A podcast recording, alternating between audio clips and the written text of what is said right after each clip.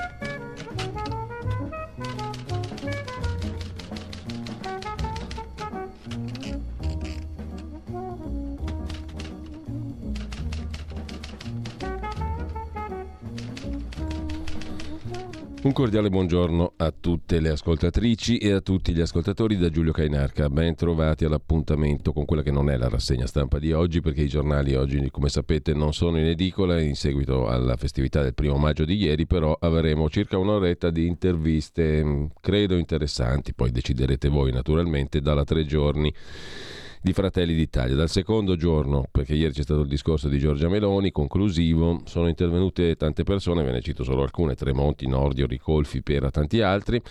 Avremo mm, la possibilità di sentire mm, per esempio Guido Castelli, già sindaco di Ascoli, responsabile dell'ANCI per i comuni, ora responsabile del Dipartimento Enti Locali di Fratelli d'Italia poi sentiremo il presidente della Sicilia, Musumeci, eh, e ancora eh, Guido Crosetto, eh, l'intervento del professor Luca Ricolfi, che è stato ripreso anche dai quotidiani sulla questione della scuola.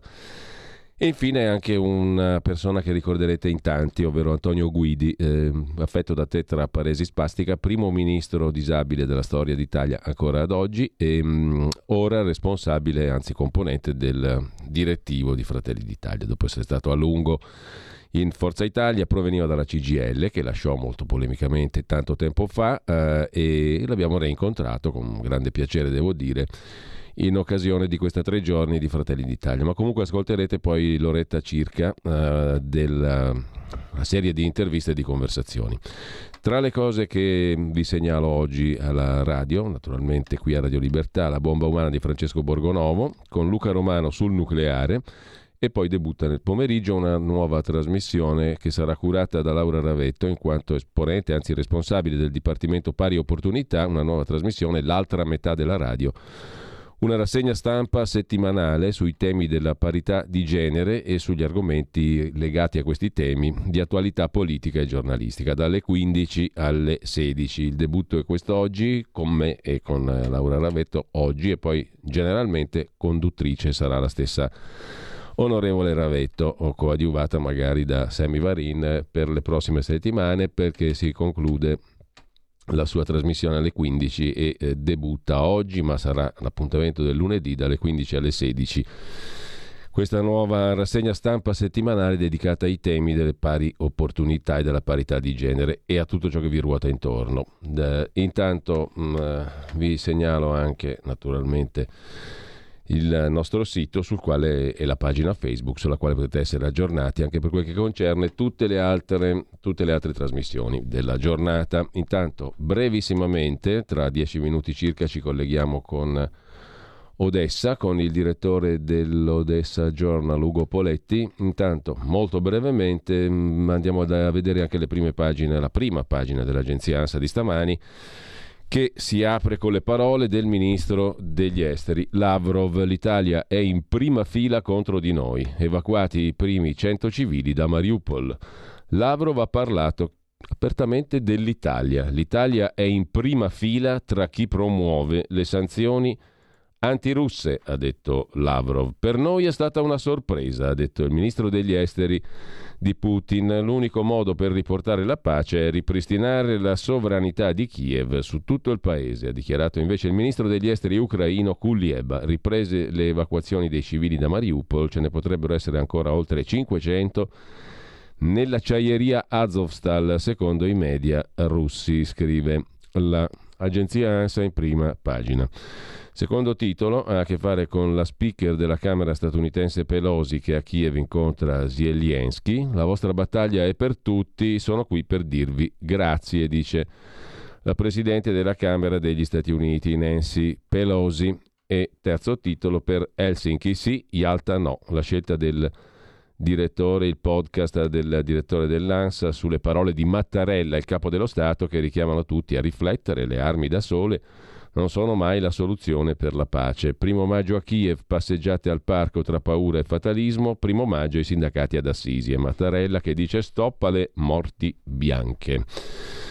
E poi ancora i sindacati incontrano Draghi, in arrivo 8 miliardi di aiuti, previsto oggi il Consiglio dei Ministri che dovrebbe varare sostegni per famiglie e imprese, scrive l'agenzia ANSA. Confermata la riduzione delle accise sui carburanti, aiuti sulle bollette, via libera ai rigassificatori e agli impianti alternativi, il, concert- il concertone del primo maggio e il corteo del primo maggio a Torino con una doppia carica della polizia. Attenzione con i lavoratori del food delivery e lo spezzone pacifista del corteo, gli interventi del palco del sindaco Lorusso, dell'arcivescovo Nosiglia, 10 i feriti tra gli agenti, 5 tra i manifestanti. Anche a Trieste Tafferugli, tra no Green Pass, scrive l'agenzia ANSA e i sindacati. E poi c'è il capitolo dedicato a Giorgia Meloni, parte il nostro viaggio che ci porterà al governo. La Presidente di Fratelli d'Italia, preceduta da un Vittorio Feltri che ha elogiato il tricolore, è l'unica bandiera che ci piace, chiude la conferenza programmatica e Salvini ha bisogno di uno psichiatra, ha detto Feltri, perché non si capisce più cosa voglia fare. Detto questo, ha parlato Giorgia Meloni, la Presidente dei Fratelli d'Italia ha chiuso la conferenza programmatica del partito. Abbiamo alzato le vele, noi siamo navigatori e non surfisti, non farò polemiche col centrodestra, ma chiedo, voi dove volete stare? Se volete stare a destra serve chiarezza e orgoglio, senza porte girevoli, si vince e si perde assieme senza allearsi ai nostri avversari. E sul governatore della Sicilia, Musumeci, poi sentirete da noi intervistato, non si manda a casa un governatore capace di fare dispetto a un governatore capace, non lo si manda a casa solo per fare dispetto a qualcuno, ha detto Meloni.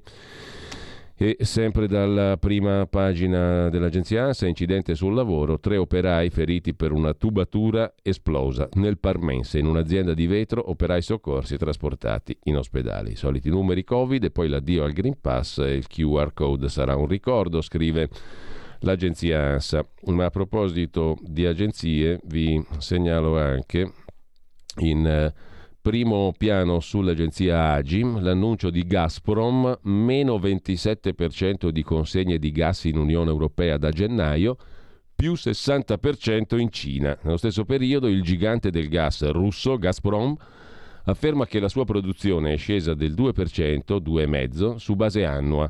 Anche le consegne al mercato interno sono diminuite, principalmente a causa però del caldo di febbraio. Insomma, il macro dato è meno 27% di consegne in Unione Europea, più 60% in Cina, fa sapere l'agenzia eh, Agi, no, fa sapere Gazprom e rilancia l'agenzia Agi. Il presidente della Duma, intanto il presidente della Camera Bassa sovietica, eh, sovietica perdonate il lapsus russa, vuole interrompere subito le forniture di gas all'Unione Europea L'Unione Europea è abituata a vivere a spese degli altri. Se intende fare a meno del gas russo non c'è motivo per non interrompere subito le consegne, ha detto il presidente della Duma eh, russa Vyacheslav Volodin.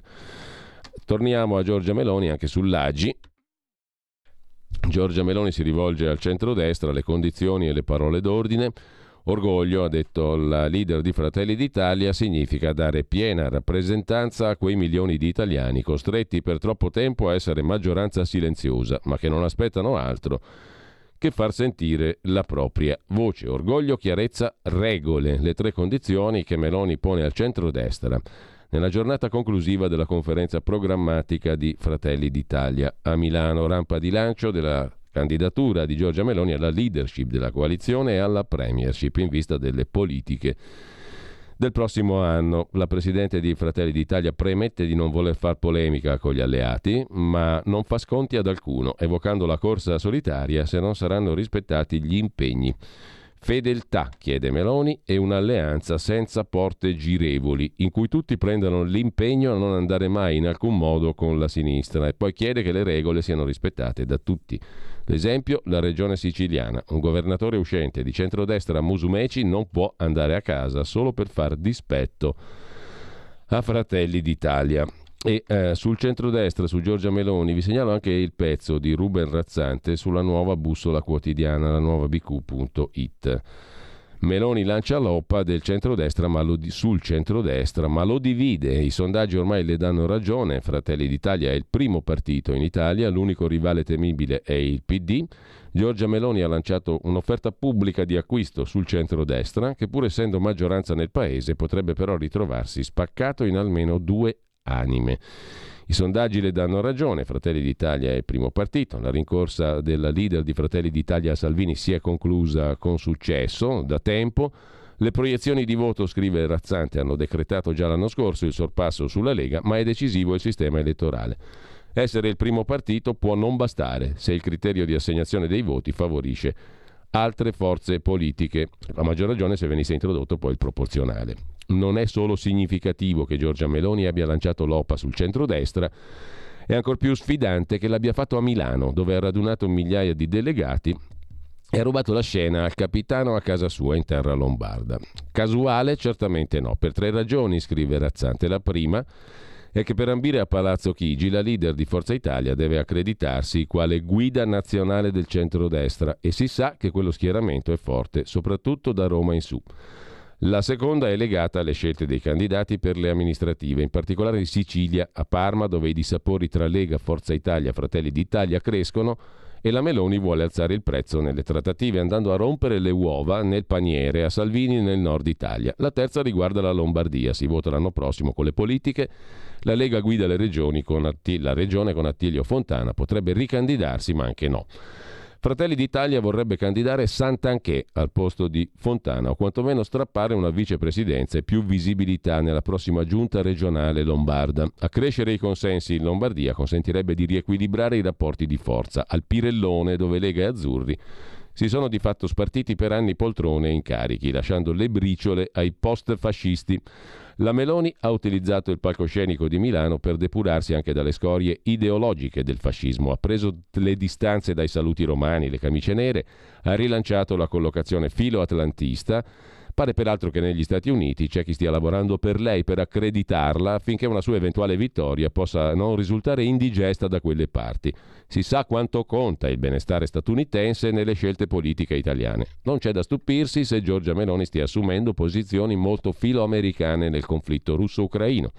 Il suo obiettivo è farsi trovare pronta per il governo del paese e se gli elettori dovessero premiarla, come primo partito, ha già avvisato gli alleati sul fatto che cercherà di governare con o senza di loro. Non farà la portatrice di voti per accomodarsi al secondo posto, ma tutto questo, argomenta Ruben Razzante sulla nuova bussola quotidiana, Anziché rilanciare il centrodestra, rischia di lacerare ancora di più quella coalizione. Salvini e i leghisti sono molto irritati. Hanno risposto con l'annuncio di una nuova Pontida. Forza Italia ha condannato la propensione di Giorgia Meloni a lanciare ultimatum. Il centrodestra, che pure sembra maggioranza nel paese, potrebbe ritrovarsi così ulteriormente spaccato in due anime, una più identitaria, Meloni, una più istituzionale, pronta ad allearsi con parti di centrosinistra per continuare a governare con Draghi o con un altro tecnico.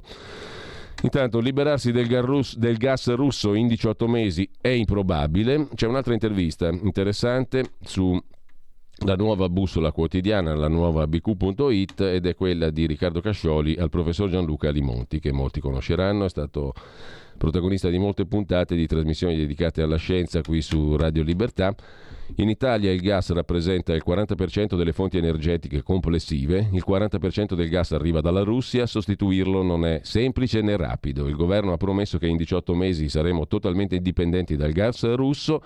Molto improbabile raggiungere questo obiettivo. Un primo passo sarebbe andare a pieno regime, mandare a pieno regime le sette centrali a carbone che restano in Italia ma agli ecologisti, chi glielo spiega, e per le rinnovabili ci vuole tempo ed equilibrio per evitare il disastro economico, dice il professor Gianluca Limonti, docente di energetica all'Università di Milano, in questa uh, interessante conversazione con la nuova bussola quotidiana. Dalla nuova bussola quotidiana però vi segnalo a proposito di convention e poi credo che siamo in addirittura d'arrivo con il collegamento con Ugo Poletti da Odessa. Vi segnalo il pezzo di due pagine, sono uscite ieri ovviamente, domenica 1 maggio, sulla verità, due pagine curate, la prima da Daniele Capezzone, la seconda è un commento di Marcello Veneziani sulla questione della convention di Milano di Fratelli d'Italia. Le idee di Fratelli d'Italia per governare, prima però va ritrovato il rapporto con gli alleati. Sul palco della Meloni Ricolfi, Nordio, Pera, Del Debbio, Tremonti, in mancanza di una strategia comune con Lega e Fratelli d'Italia, però vince il Partito Democratico, scrive. La verità e osserva Daniele Capezzone nel primo commento che il quotidiano di Maurizio Belpietro dedica alla tre giorni milanese di Fratelli d'Italia. Per il sociologo Ricolfi oggi le migliori idee della sinistra si ritrovano a destra. L'ex giudice Nordio ha criticato lo strapotere dei PM. Il filosofo Pera, già presidente del Senato, ha rilanciato il presidenzialismo e l'ex ministro Tremonti appunto Draghi. Chi di spread ferisce, puntini puntini. Osserva Marcello Veneziani, è il momento di essere conservatori, ma più mediterranei che britannici. Giorgia Meloni è la leader più in forma del momento. L'evoluzione del suo movimento è giusta, l'importante è che resti fedele alla sua anima sociale, collocazione internazionale gollista e niente liberismo selvaggio. Così eh, veneziani.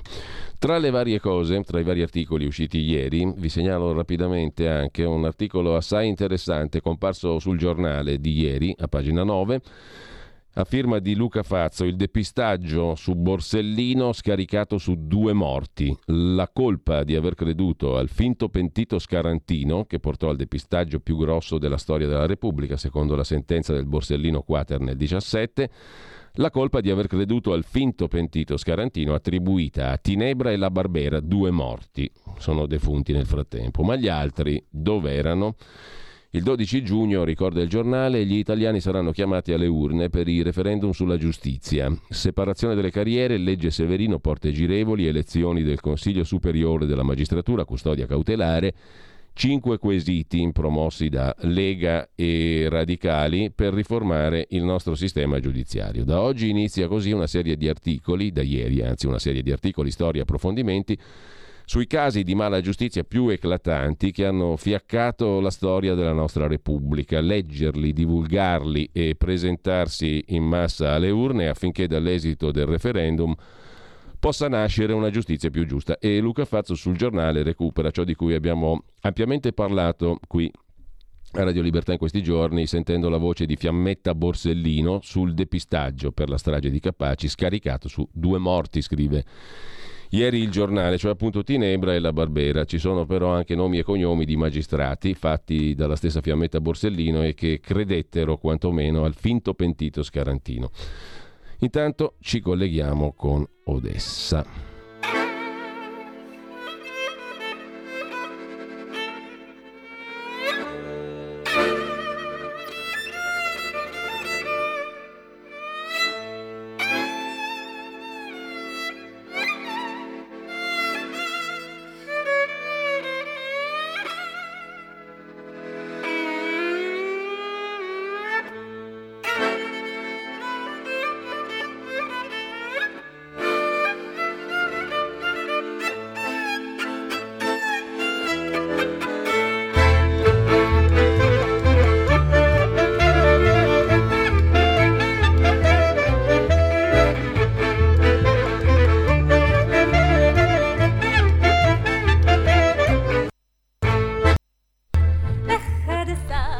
Ed eccoci qua, non ho fatto neanche in tempo assorbito dalla tre giorni di Fratelli d'Italia che abbiamo seguito cercando di capire cosa si muove in quel movimento politico, neanche ad annunciare, ma lo sapevamo già noi qui di Radio Libertà, sulla nostra pagina Facebook la conversazione con Ugo Poletti, direttore di Odessa Journal, che vedo già collegato con noi. Buongiorno direttore, grazie. Buongiorno a voi. Allora, intanto come sempre il punto di cronaca, perché Odessa è stata presa di mira da bombardamenti, se non andiamo errati in questi giorni. Com'è la situazione? Ti chiedo innanzitutto. Ma adesso è stata bombardata eh, sabato scorso, intorno alle 6, in, um, è stato colpito l'aeroporto. Strano che non l'avessero colpito prima, anche se è un aeroporto che non veniva utilizzato per motivi militari. Voi mi sentite bene? Sì, sì, sì, ti sentiamo Perfetto. bene, direttore. Perché mh, mm, era stato rimasto in, in, intoccato e adesso hanno distrutto la pista praticamente, quindi per renderla inutilizzabile, ma non era stato, diciamo, non era, era un'infrastruttura, un'infrastruttura potenzialmente militare. Oggi è una giornata molto importante perché ricorre il 2 di maggio del 2014 quando ci fu la famosa strage di Odessa. Furono uccisi durante una manifestazione che eh, diciamo di, sfociò in, una, in, un incendio eh, più di quasi 50 persone. Sì. Era una manifestazione di mh, prorussi che si scontrò con una manifestazione eh, molto organizzata dal punto di vista militare di pro-ucraini e ci fu un pestaggio, rimasero inizialmente dei morti per strada e poi gli ultimi si radunarono in questo palazzo degli sindacati, ci fu un incendio perché tirarono delle bombe Molotov e praticamente li bruciarono vivi.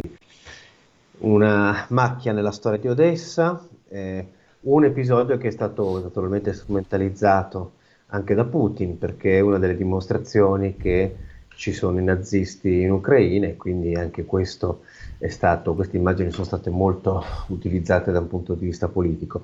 Oggi la città è sotto totale coprifuoco, cioè noi non possiamo uscire, è un coprifuoco quindi che dura da ieri notte, quando è iniziato alle 10 fino a domani mattina alle 5, perché vogliono evitare provocazioni, perché si aspettavano eh, dei gruppi organizzati che facessero qualche attentato per dimostrare che c'è ancora lo spirito filorusso, quindi le autorità militari hanno voluto prendere il controllo della città, quindi le strade sono deserte e se uno si muove viene preso, arrestato, se non ha dei documenti eh, delle autorizzazioni speciali non può girare. Ecco, questa è la situazione, quindi l'attacco all'aeroporto e oggi il coprifuoco per questo anniversario. Questo è il quadro um, di, della giornata, direttore. Intanto uh, prendo alcuni spunti vari. Um, il ministro degli esteri Lavrov ha parlato di Italia. Italia in prima fila contro di noi e questo ci ha molto sorpreso. Uh, nel frattempo il ministro degli esteri invece ucraino Kulieba ha detto che l'unico modo per riportare la pace è ripristinare la sovranità di Kiev su tutto il paese.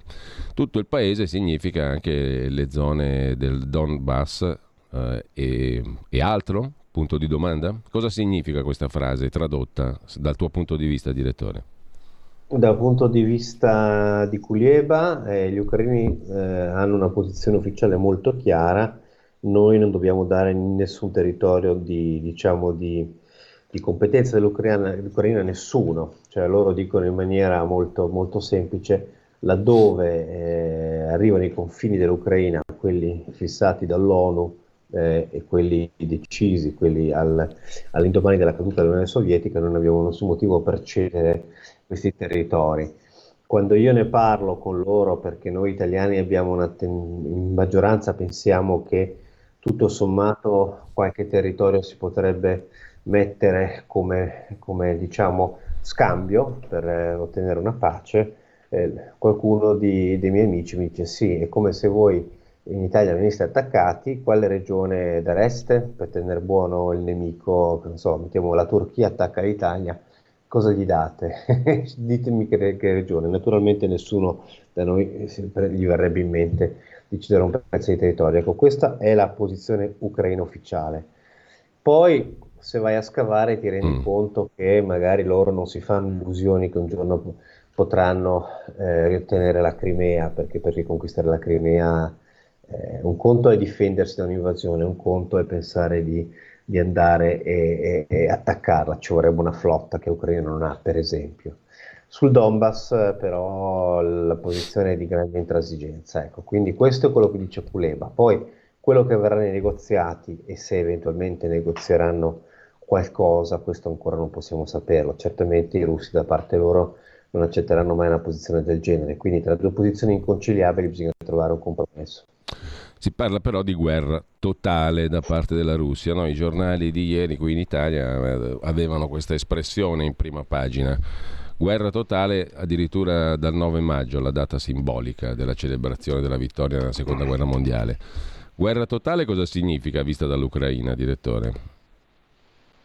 Vista dall'Ucraina significa che loro comunque eh, sono disposti a combattere fino all'ultimo uomo, cioè l'orgoglio ucraino la determinazione e anche questo momento di eh, euforia nazionale, di essersi trovati tutti uno accanto all'altro, cioè la cosa interessante vista da qua non è soltanto la resistenza coraggiosa e anche l'ottima organizzazione di questo esercito, cosa che hanno sorpreso tutti gli esperti internazionali, perché gli esperti nazionali unanimemente nel mondo davano l'Ucraina spacciata in poche ore, ma la cosa vista da qua molto interessante dal mio punto di vista è che gli ucraini si sono trovati uno accanto all'altro con loro sorpresa. E il fatto di sentirsi vicini, il fatto di sentirsi solidali, il fatto di sentirsi eh, uniti è una sensazione che li sta, eh, li, li sta, alzando il morale tantissimo. Forti di questo, forti anche della, dello sconvolgimento, e dello shock per le stragi eh, di Bursa eh, e del, eh, di, di Borodianka, insomma di queste città dove hanno trovato tutti questi civili uccisi, gli ucraini non mollano, quindi eh, se i russi eh, vogliono combattere avranno ancora pane per i loro denti. Bisogna vedere però perché questa sta diventando una guerra di logoramento pesante per entrambi, eh, gli eserciti sono stanchi. Mm e eh, la mia impressione è che se da una parte gli ucraini sono motivati perché difendono il loro territorio e si sentono in questo momento anche eh, vincitori, hanno anche un sussulto di superiorità, eh, un complesso di superiorità verso i russi perché si sentono più bravi, dall'altro canto i russi ho l'impressione che non abbiano lo stesso tipo di motivazione, eh, lo si, lo si percepisce dai prigionieri russi che vengono catturati e dal, dal, modo in cui stanno combattendo. L'avanzata russa è molto lenta, eh, molto incerta, eh, non sembra che abbiano questo grande spirito combattivo. Ultima cosa per oggi, direttore, liberarsi dal gas russo anche per l'Italia non sembra così semplice, del resto nemmeno l'Ucraina vi sta, fa- sta facendone a meno. No? Eh, e Gazprom ha annunciato, sì. ha dato alcuni dati, mh, mm, Gazprom 27% in meno di consegne di gas in Unione Europea da gennaio, ma più 60% in Cina e il presidente della Duma russa eh, Volodin ha detto qua bisogna interrompere subito le forniture di gas all'Unione Europea che è abituata a vivere a spese degli altri. Eh, tuo commento? Ma eh, non ci illudiamo che quello che i russi eh, vendono oggi noi, a noi europei possa essere sostituito dalle, dagli acquisti della Cina, cioè non è paragonabile, mm. il fabbisogno energetico della Cina non è non, è, non, è, non sono un cliente che sostituisce un altro. Eh, I russi fanno la voce grossa, ma qui c'è una dipendenza doppia, perché è vero che ne abbiamo bisogno del gas russo e ci siamo messi in una situazione di ricatto, però a loro volta sono ricattabili pure loro. La Russia, se non ha gli introiti del gas e la Russia lo vende prevalentemente all'Europa, si trova in una situazione di dissesto finanziario, cioè va proprio in bancarotta, proprio come paese, perché non ha più i soldi per pagare gli stipendi di tutta la pubblica amministrazione, figurse anche dei soldati stessi.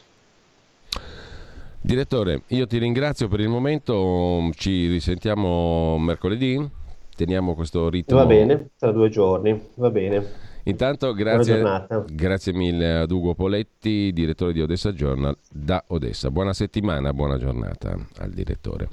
Intanto brevissimamente abbiamo uno stacco e poi ci risentiamo un attimo per eh, un'ora circa ma ne parliamo tra poco. Abbiamo deciso nuove assunzioni e tutele legali per le forze dell'ordine. Abbiamo destinato 27 milioni al fondo per l'autismo. Sono le risposte concrete ai problemi degli italiani. Scrivi il codice D43 nella dichiarazione dei redditi. Dona il 2 per 1000 alla Lega. Non ti costa nulla, ma per noi vale molto. Il tuo sostegno vale 2 per 1000. Messaggio autogestito Lega per Salvini Premier. Stai ascoltando Radio Libertà. la tua voce libera, senza filtri né censura. La tua radio. Da oggi la tua radio È ascoltabile anche con la televisione in digitale. Sul telecomando della televisione digitale o del tuo ricevitore digitale puoi scegliere se vedere la TV o ascoltare la radio. Risintonizza i canali radio e troverai anche Radio Libertà, canale 252. la tua radio. Allora, vi propongo adesso, in luogo della rassegna stampa, i giornali non ci sono, una serie di interviste raccolte eh, al secondo giorno della tre giorni di Fratelli d'Italia a Milano. Guido Castelli, eh, Nello Musumeci, Guido Crosetto, sentirete l'intervento di Luca Ricolfi. L'audio non è fantastico, però insomma eh, conta la sostanza e quella si riesce a cogliere. E infine Antonio Guidi, che molti ricorderanno, era uno dei protagonisti anche delle trasmissioni di Gianfranco Funari, di cui era molto amico, ehm, e ex ministro, primo ministro disabile nella storia della Repubblica Italiana. Buon ascolto e poi ci risentiamo dopo alle 9.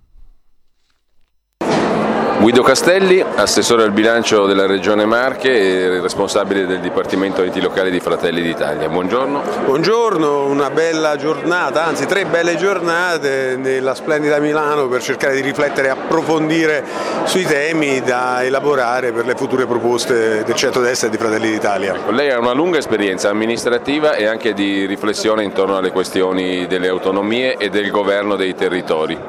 Ehm, in questa fase specifica, partiamo dalla questione dei territori, in questa fase specifica non le sembra che i territori e le realtà locali stiano molto soffrendo di un centralismo ipertrofico e burocratizzato?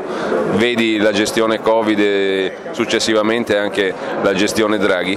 Assolutamente sì, condivido e confermo, anzi mi permetto di dire che se la questione sanitaria poteva in qualche misura evocare la tentazione centralista, che comunque non condivido, peggio è quello che stiamo registrando e vedendo per il PNRR, perché anche il PNRR ha un'impostazione tutta verticale che è interamente devoluta a quelle che sono le valutazioni ministeriali che calano poi sui territori senza conoscere quelle che sono poi le vere dinamiche che potrebbero alimentare la ripresa dello sviluppo italiano. C'è un'area centralista che a me non piace per niente, ho contribuito anche alla stesura di un documento che offro alla valutazione dei colleghi Sindaci e del partito oggi a Milano che invece vuole richiamare una destra che pure fa riferimento esplicito all'identità nazionale ad una migliore e maggiore considerazione delle autonomie locali. Le autonomie locali in un mondo globalizzato rafforzano le identità, anche quelle nazionali,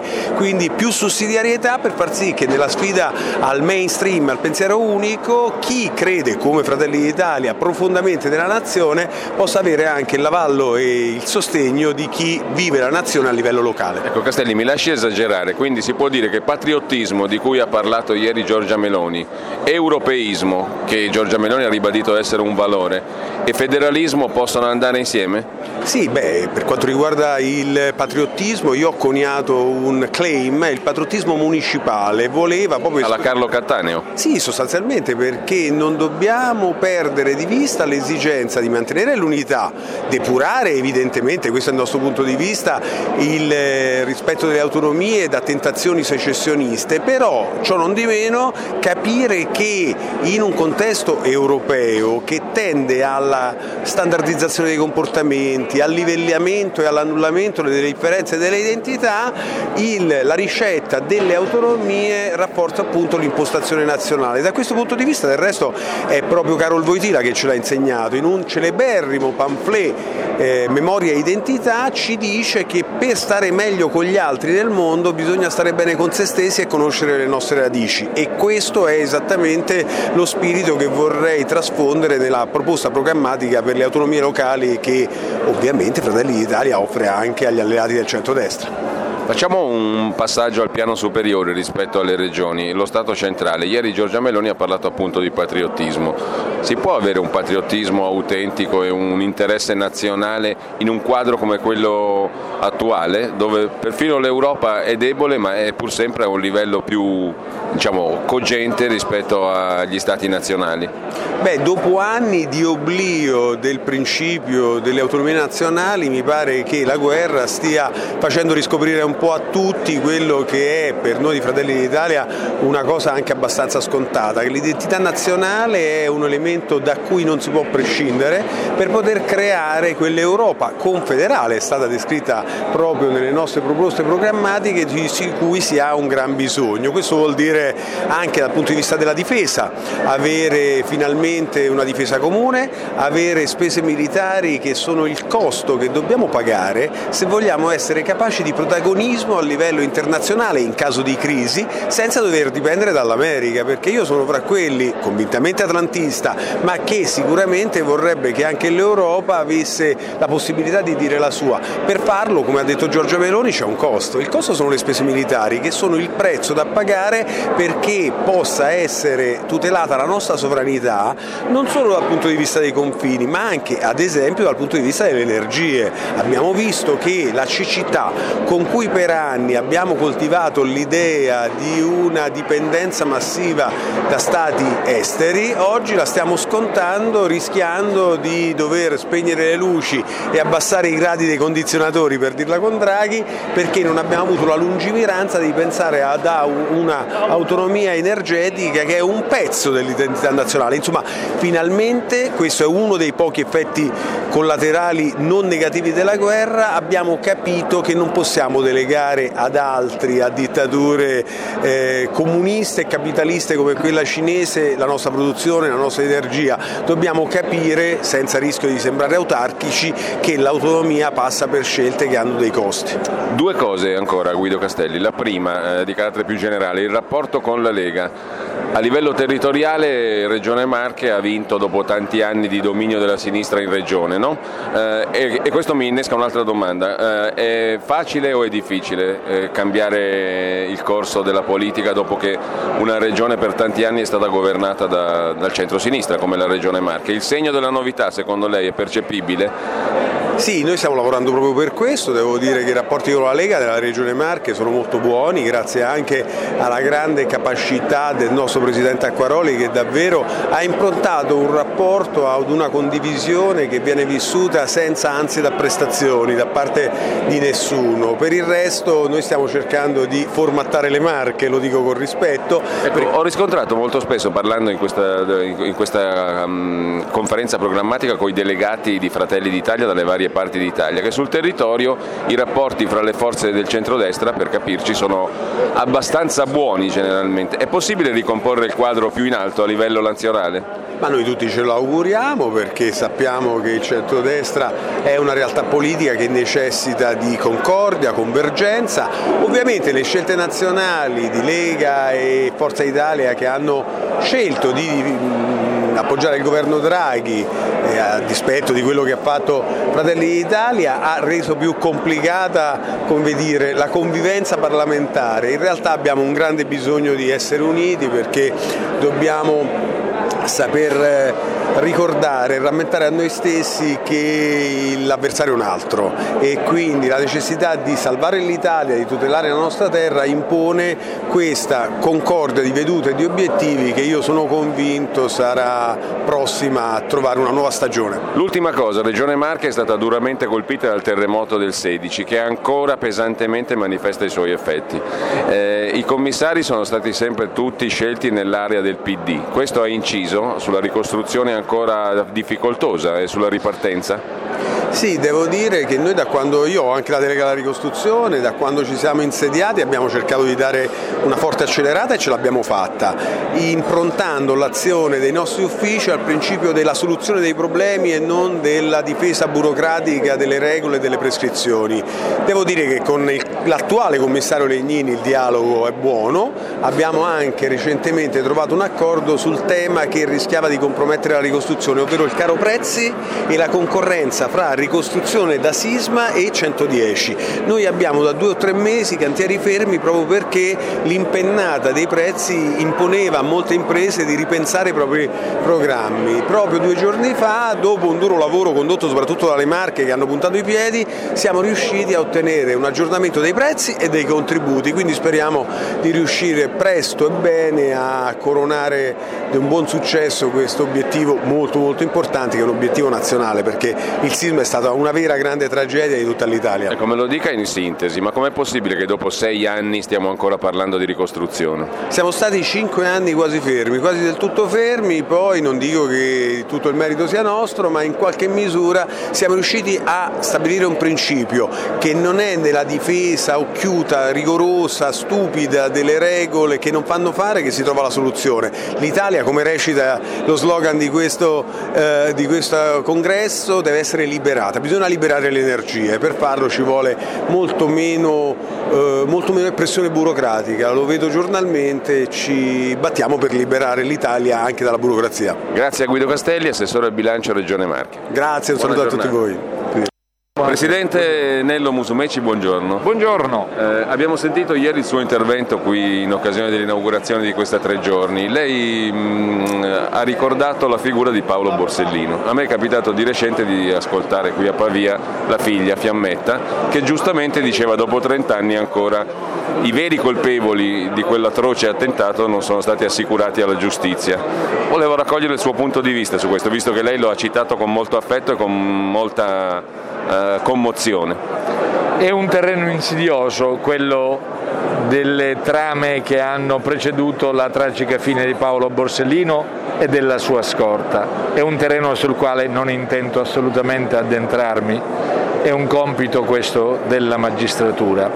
C'è una costante nella storia della mafia ed è quella che quando un servitore dello Stato viene isolato, viene lasciato in solitudine, diventa facile bersaglio, vulnerabile obiettivo. È capitato a Dalla Chiesa, è capitato anche a Paolo Borsellino.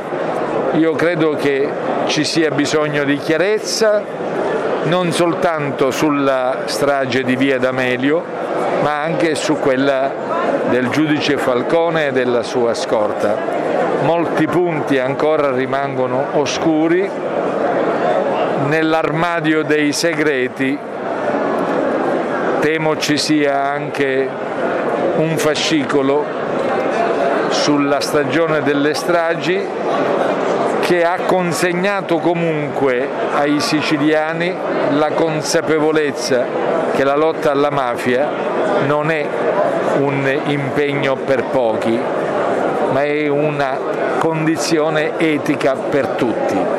Presidente, venendo ai temi invece di carattere politico e programmatico, appunto, che è ciò che vuole studiare ed elaborare questa tre giorni, quali sono a suo giudizio le linee di marcia fondamentali attraverso le quali si deve muovere il movimento, il partito Fratelli d'Italia e le chiedo se è possibile una ricomposizione del cosiddetto centrodestra? Credo che l'intervento di Giorgia Meloni ieri sera abbia davvero delineato un percorso impegnativo, ardito, ma anche per questo esaltante. Un partito dei conservatori capace di custodire valori eterni ma al tempo stesso di anticipare il futuro, credo sia un arricchimento per il patrimonio politico italiano e per lo stesso centrodestra un centrodestra che da qualche anno va diviso. Eh, io credo che la coalizione eh, abbia la necessità di ritrovare un comune sentire, una comune strategia, un comune linguaggio per l'affinità ideale e valoriale delle principali forze che lo compongono. Ecco, Presidente, lei sarà il candidato del centrodestra di nuovo per la Sicilia e poi a Palermo che succede visto che si, si è diviso anche lì il centrodestra per la candidatura a sindaco? Sono convinto che si ritroverà il senso dell'unità, sono ottimista. Vede, la storia ci dimostra che il centrodestra è condannato a stare unito per me la coalizione è un valore, un valore, perché ci credo. Per chi non ci crede si rassegni, la coalizione è un male necessario. Ultima cosa Presidente, eh, abbiamo parlato poco fa con Guido Castelli, assessore della Regione Marche responsabile enti locali del partito di, Fratelli d'Italia. Eh, lei è Presidente di una regione autonoma, anzi di una regione che ha un vero e proprio Parlamento, l'Assemblea regionale siciliana. I valori dell'autonomia come si coniugano con il patriottismo e l'europeismo di cui ha parlato Giorgia Meloni? e nella ricchezza del patrimonio locale, identitario locale, che si fonda la concezione e la visione unitaria dello Stato. Vede, noi siamo, noi siciliani, e quindi noi di destra, me lo lasci dire, noi siamo stati europeisti prima ancora che nascesse l'Europa. Ce lo insegnava, Europa Nazione ci ricordava qualcuno ce ieri. Ce lo insegnava Filippo Anfuso. Il nostro essere europei eh, riconsacra il valore della nazione, ma gli interessi superiori alle nazioni prevalgono su ogni egoismo di parte. Questa Europa ha dimostrato di non essere un'idea, di non essere una emozione, eh, di essere una sommatoria di interessi e non è questa l'Europa per la quale abbiamo lottato e abbiamo sognato.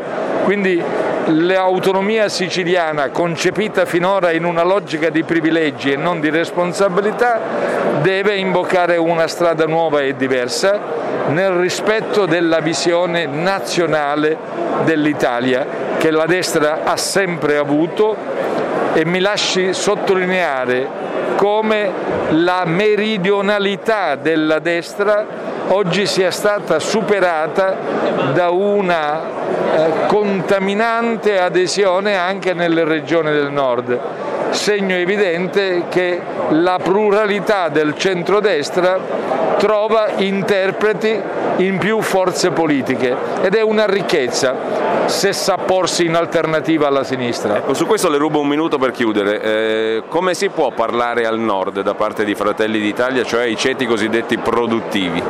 Ma Fratelli d'Italia ha già parlato al nord, se è vero che alle ultime elezioni eh, i dati di crescita più significativi sono stati registrati proprio al nord. Segno evidente che il messaggio è arrivato, difendere i ceti produttivi contro ogni parassitismo ed è quello che stiamo facendo anche al sud con molte difficoltà per superare culture radicate di assistenzialismo e di familismo, parlare ai ceti produttivi, alleggerire il peso del costo del lavoro eh, dare all'Italia due visioni diverse, quelle delle regioni del nord che guardano ai mercati europei e quelle delle regioni del sud che guardano al Mediterraneo, credo sia una grande forza per il sistema Italia, che si compone di interessi diversi, ma assieme diventano convergenti per far contare l'Italia in Europa. Quindi io sono davvero convinto che Fratelli d'Italia abbia non soltanto superato la possibilità di parlare al nord, ma che al sud abbia ancora tanto lavoro da fare per sottrarre al Movimento 5 Stelle larghe fasce di popolazione che rimangono ancora legate ad una sbagliata e superata eh, concezione dell'assistenza. Grazie Anello Musumeci, Presidente della Regione Sicilia. A Grazie. voi, a voi, buon lavoro. A presto. Grazie. Buonasera, Guido Crosetto, eh, abbiamo sentito il suo intervento questa mattina. Come e... mi è piaciuto? molto, molto, passionale, molto non, poco tecnico. Posso dirglielo? Sì. No, nel senso molto, molto politico, molto, molto, centrato sulla necessità appunto di fare politica. No? Cosa significa fare politica oggi nel centrodestra? Esiste il centrodestra? No, va costruito, eh, va costruito attorno a dei programmi perché ci si definisce e si è in relazione a quello che si vuole fare e si dice di voler fare. Quindi quello che manca al centrodestra adesso è un'analisi di ciò che accade, una riflessione su ciò che accade e una proposta per cambiare in meglio le cose che non funzionano. Questo si chiama programma in politica chiama, ed è quello che in questi giorni Fratelli d'Italia si sta sforzando di fare per costruire una bozza, non un programma, l'ha detto chiaramente la Meloni, e la bozza è un canovaccio attorno al quale lavorare e chiamare a lavorare tutto il centrodestra per prepararsi a governare. Da un punto di vista della coniugazione di alcuni valori, ieri mi ha colpito questo fatto che Giorgia Meloni abbia ribadito A, un concetto di patriottismo, B, un concetto di europeismo. Eh, come coniugare queste due realtà da un punto di vista pratico, visto che l'Europa spesso è da un punto di vista materiale ciò che costituisce una gabbia per l'espressione della piena sovranità nazionale? Per come è stata costruita sì, quindi uno dei temi è smontare una parte di come è stata costruita l'Europa. Vede, si coniugano eh, europeismo e patriottismo a seconda delle dimensioni dei problemi. Ci sono problemi eh, per i quali una dimensione di 60 milioni di persone non, non, non è adatta per dare risposte e ci sono problemi che invece devono essere soltanto nazionali. Quando io parlo ad esempio di una risposta al fenomeno della migrazione di popoli, come quelli africani, mi rendo conto che la dimensione nazionale non è sufficiente ad affrontarla, ho bisogno di una dimensione maggiore, minimo europea, se non addirittura mondiale. Quindi a seconda dei problemi io definisco dove si ferma l'interesse nazionale e dove l'interesse nazionale è da ricercare in qualcosa di più grande. No? Lei pensi alla difesa, 60 milioni di persone, un prodotto interno come l'Italia non ti assicureranno mai la difesa. E allora la difesa se non la vuoi trovare nella Nato la devi trovare in qualcosa di più grande. E, e quello intermedio tra la Nato e, l'Unione può essere l'Europa. No? Certo che costruire la difesa oggi solo un cretino pensa che la difesa la costruisci in un anno, ci vogliono 10 anni, 15 anni, cioè solo uniformare le forze armate. No? Però intanto devi porti l'obiettivo se tu pensi di non essere in grado di svolgerlo. E allora in questo c'è la differenza, tu devi essere patriottico e devi essere sovranazionale, quindi europeo o scegliere altre aggregazioni, tipo la Nato, a seconda del settore, sulle cose dove non hai la massa critica per poter avere una politica solo nazionale. Dal punto di vista L'energia e le materie prime sono un altro tema, non avendola e non, essendo, e non avendo materie prime dobbiamo in qualche modo cercare di rafforzarci nel mondo per continuare a mantenere le produzioni d'Italia. No? Quindi abbiamo bisogno di una dimensione superiore alla nostra per diventare attori in grado di portarci le materie prime che ci servono in concorrenza con il resto del mondo che se le vuole tenere. Ecco, mm, a proposito di energia, lei teme o pensa che possiamo arrivare al razionamento dell'energia per privati e aziende in quest'autunno e inverno prossimi? Se continuiamo a fare cazzate che qualcuno sta facendo te, pensa, pensando che rinunciare in questo momento al gas russo sarebbe, basta, basta abbassare di un grado la temperatura dei cosi, certo arriveremo a schiantarci contro un muro. Per quanto concerne invece il fisco, Giorgia Meloni ieri ha parlato di flat tax come un'aspirazione irrealizzabile sostanzialmente e ha proposto la detassazione del lavoro eh, e anche mh, la detassazione dei contributi che le generazioni precedenti danno a quelle sue successive, cioè i nonni e i nipoti per capirci. Ecco, da un punto di vista fiscale la ricetta forte c'è per aggregare anche qui un, un mondo di centrodestra che ha sempre fatto del fisco e della battaglia fiscale uno dei suoi punti punti di battaglia ma non ha mai ottenuto nulla. Deve esserci perché il fisco non è più, anche qua, il fisco non è un problema nazionale, è un problema del rapporto di una nazione con le altre. Se io ad esempio ho una fiscalità delle aziende, delle imprese diversa da quella di altri paesi, danneggio le mie perché gli rendo meno concorrenziali sugli altri. Quindi quanto tassare un'azienda qua non è neanche più una decisione che tu devi fare, puoi fare sul bilancio del tuo Stato, devi farla in relazione alla concorrenza che ti fanno i paesi vicini o altri paesi. Tu non puoi tassare al 40% se il paese vicino tassa al 20%, tu non puoi avere dei contributi sul lavoro superiori a quelli altri, delle altre nazioni perché altrimenti metti le tue aziende nella condizione di non competere o, ne, o le costringi a andare a investire in altri paesi per trovare condizioni migliori. Per cui una variabile non discutibile, quasi esterna, quasi indipendente dalla discussione Ma politica. Ma si può fare una riforma fiscale bisogna, forte in Italia? Farla, se non la fai sei morto. Se non la fai sei morto. Cioè il problema non è, non è un manifesto politico la riforma fiscale, è un manifesto di sopravvivenza. Cioè, non possiamo vivere staccati dal resto del mondo, non possiamo vivere con un peso sulle spalle come cittadini o come aziende superiore a quello che hanno altri, perché altrimenti non abbiamo futuro. Però già nel 94 Berlusconi diceva faremo, facciamo. Perché no? Perché non facciamo? Perché alla fine noi abbiamo persone che una volta che vanno al potere o non sono in grado di esercitarlo, o non, o non, sono intelligenti per esercitarlo, perché io quando, vado, quando, quando, conquisto il potere in un paese non è che devo portarmi gli amici, porto gli amici se sono intelligenti, altrimenti porto la miglior classe dirigente. A me non interessa che, che, che il burocrate abbia votato me, mi interessa che quel burocrate sia in grado di implementare la mia decisione politica.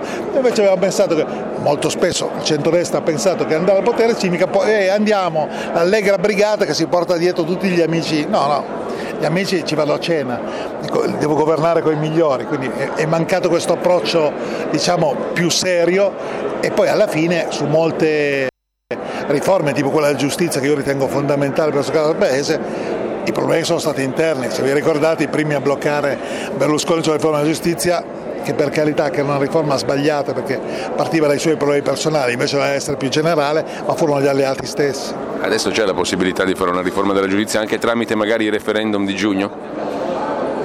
Io sono uno di quelli che ha detto che li, li avrebbe votati tutti e li ha firmati tutti, quindi anche in, con, diciamo, contro quello che ha deciso di fare Fratelli d'Italia.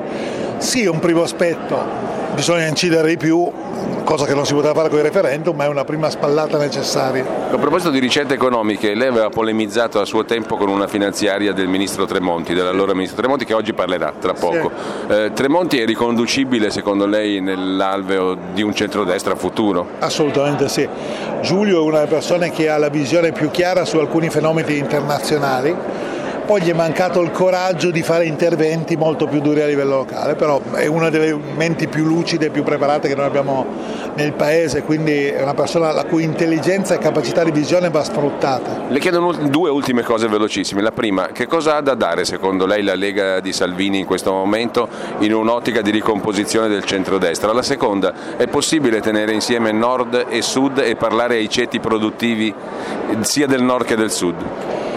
Allora, la Lega deve dare tantissimo perché la storia della Lega è una storia di concretezza amministrativa e noi abbiamo bisogno di concretezza amministrativa, cioè noi abbiamo bisogno di interventi cam- che cambino questo Stato in modo concreto non in filosofia. E la Lega ha questo da dare, un'esperienza sui territori, una concretezza che serve alla politica del Paese, che è quello che secondo me era l'apporto che ha sempre dato al centrodestra e che deve riprendere a dare, prima.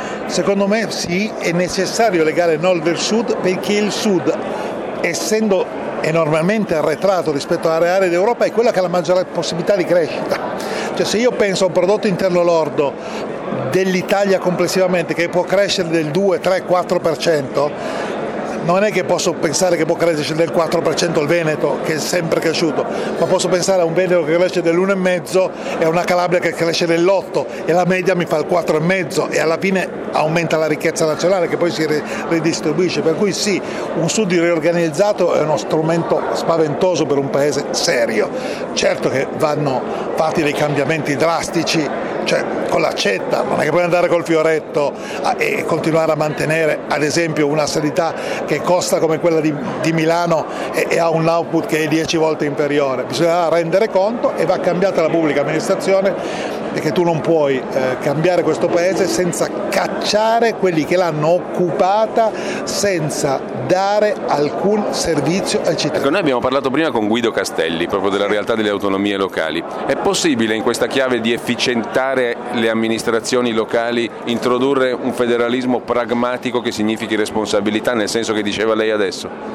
Penso di sì, assolutamente io sarei per un federalismo per amministrazione, nel senso che bisogna iniziare a avere persone che abbiano responsabilità chiare, di cui sia misurabile il lavoro, pagabili come nel privato, perché è inutile tenere gli stipendi a livelli inferiori a quelli che sono nel privato, con la possibilità di cacciarli come succede nel privato.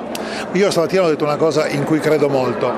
In un'impresa privata chi lavora ha due giudici, uno è il proprietario dell'azienda e l'altro il cliente nel pubblico il proprietario dell'azienda e il cliente sono la stessa persona, cioè il cittadino. Io che ricevo i servizi sono lo stesso che ti paga lo stipendio, soltanto che non conta niente nel pubblico, bisogna iniziare a farli contare come nel privato. Senta, si può fare sviluppo con il PNRR o occorre liberare energie come da slogan di questa tre giorni e quindi tornare al discorso di riforme incisive? Con questo PNRR qua si fa sviluppo in Cina.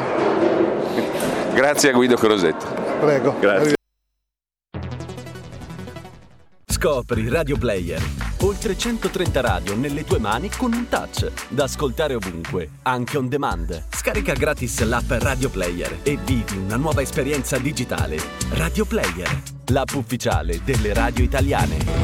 Anche Radio Libertà è su Radio Player Italia.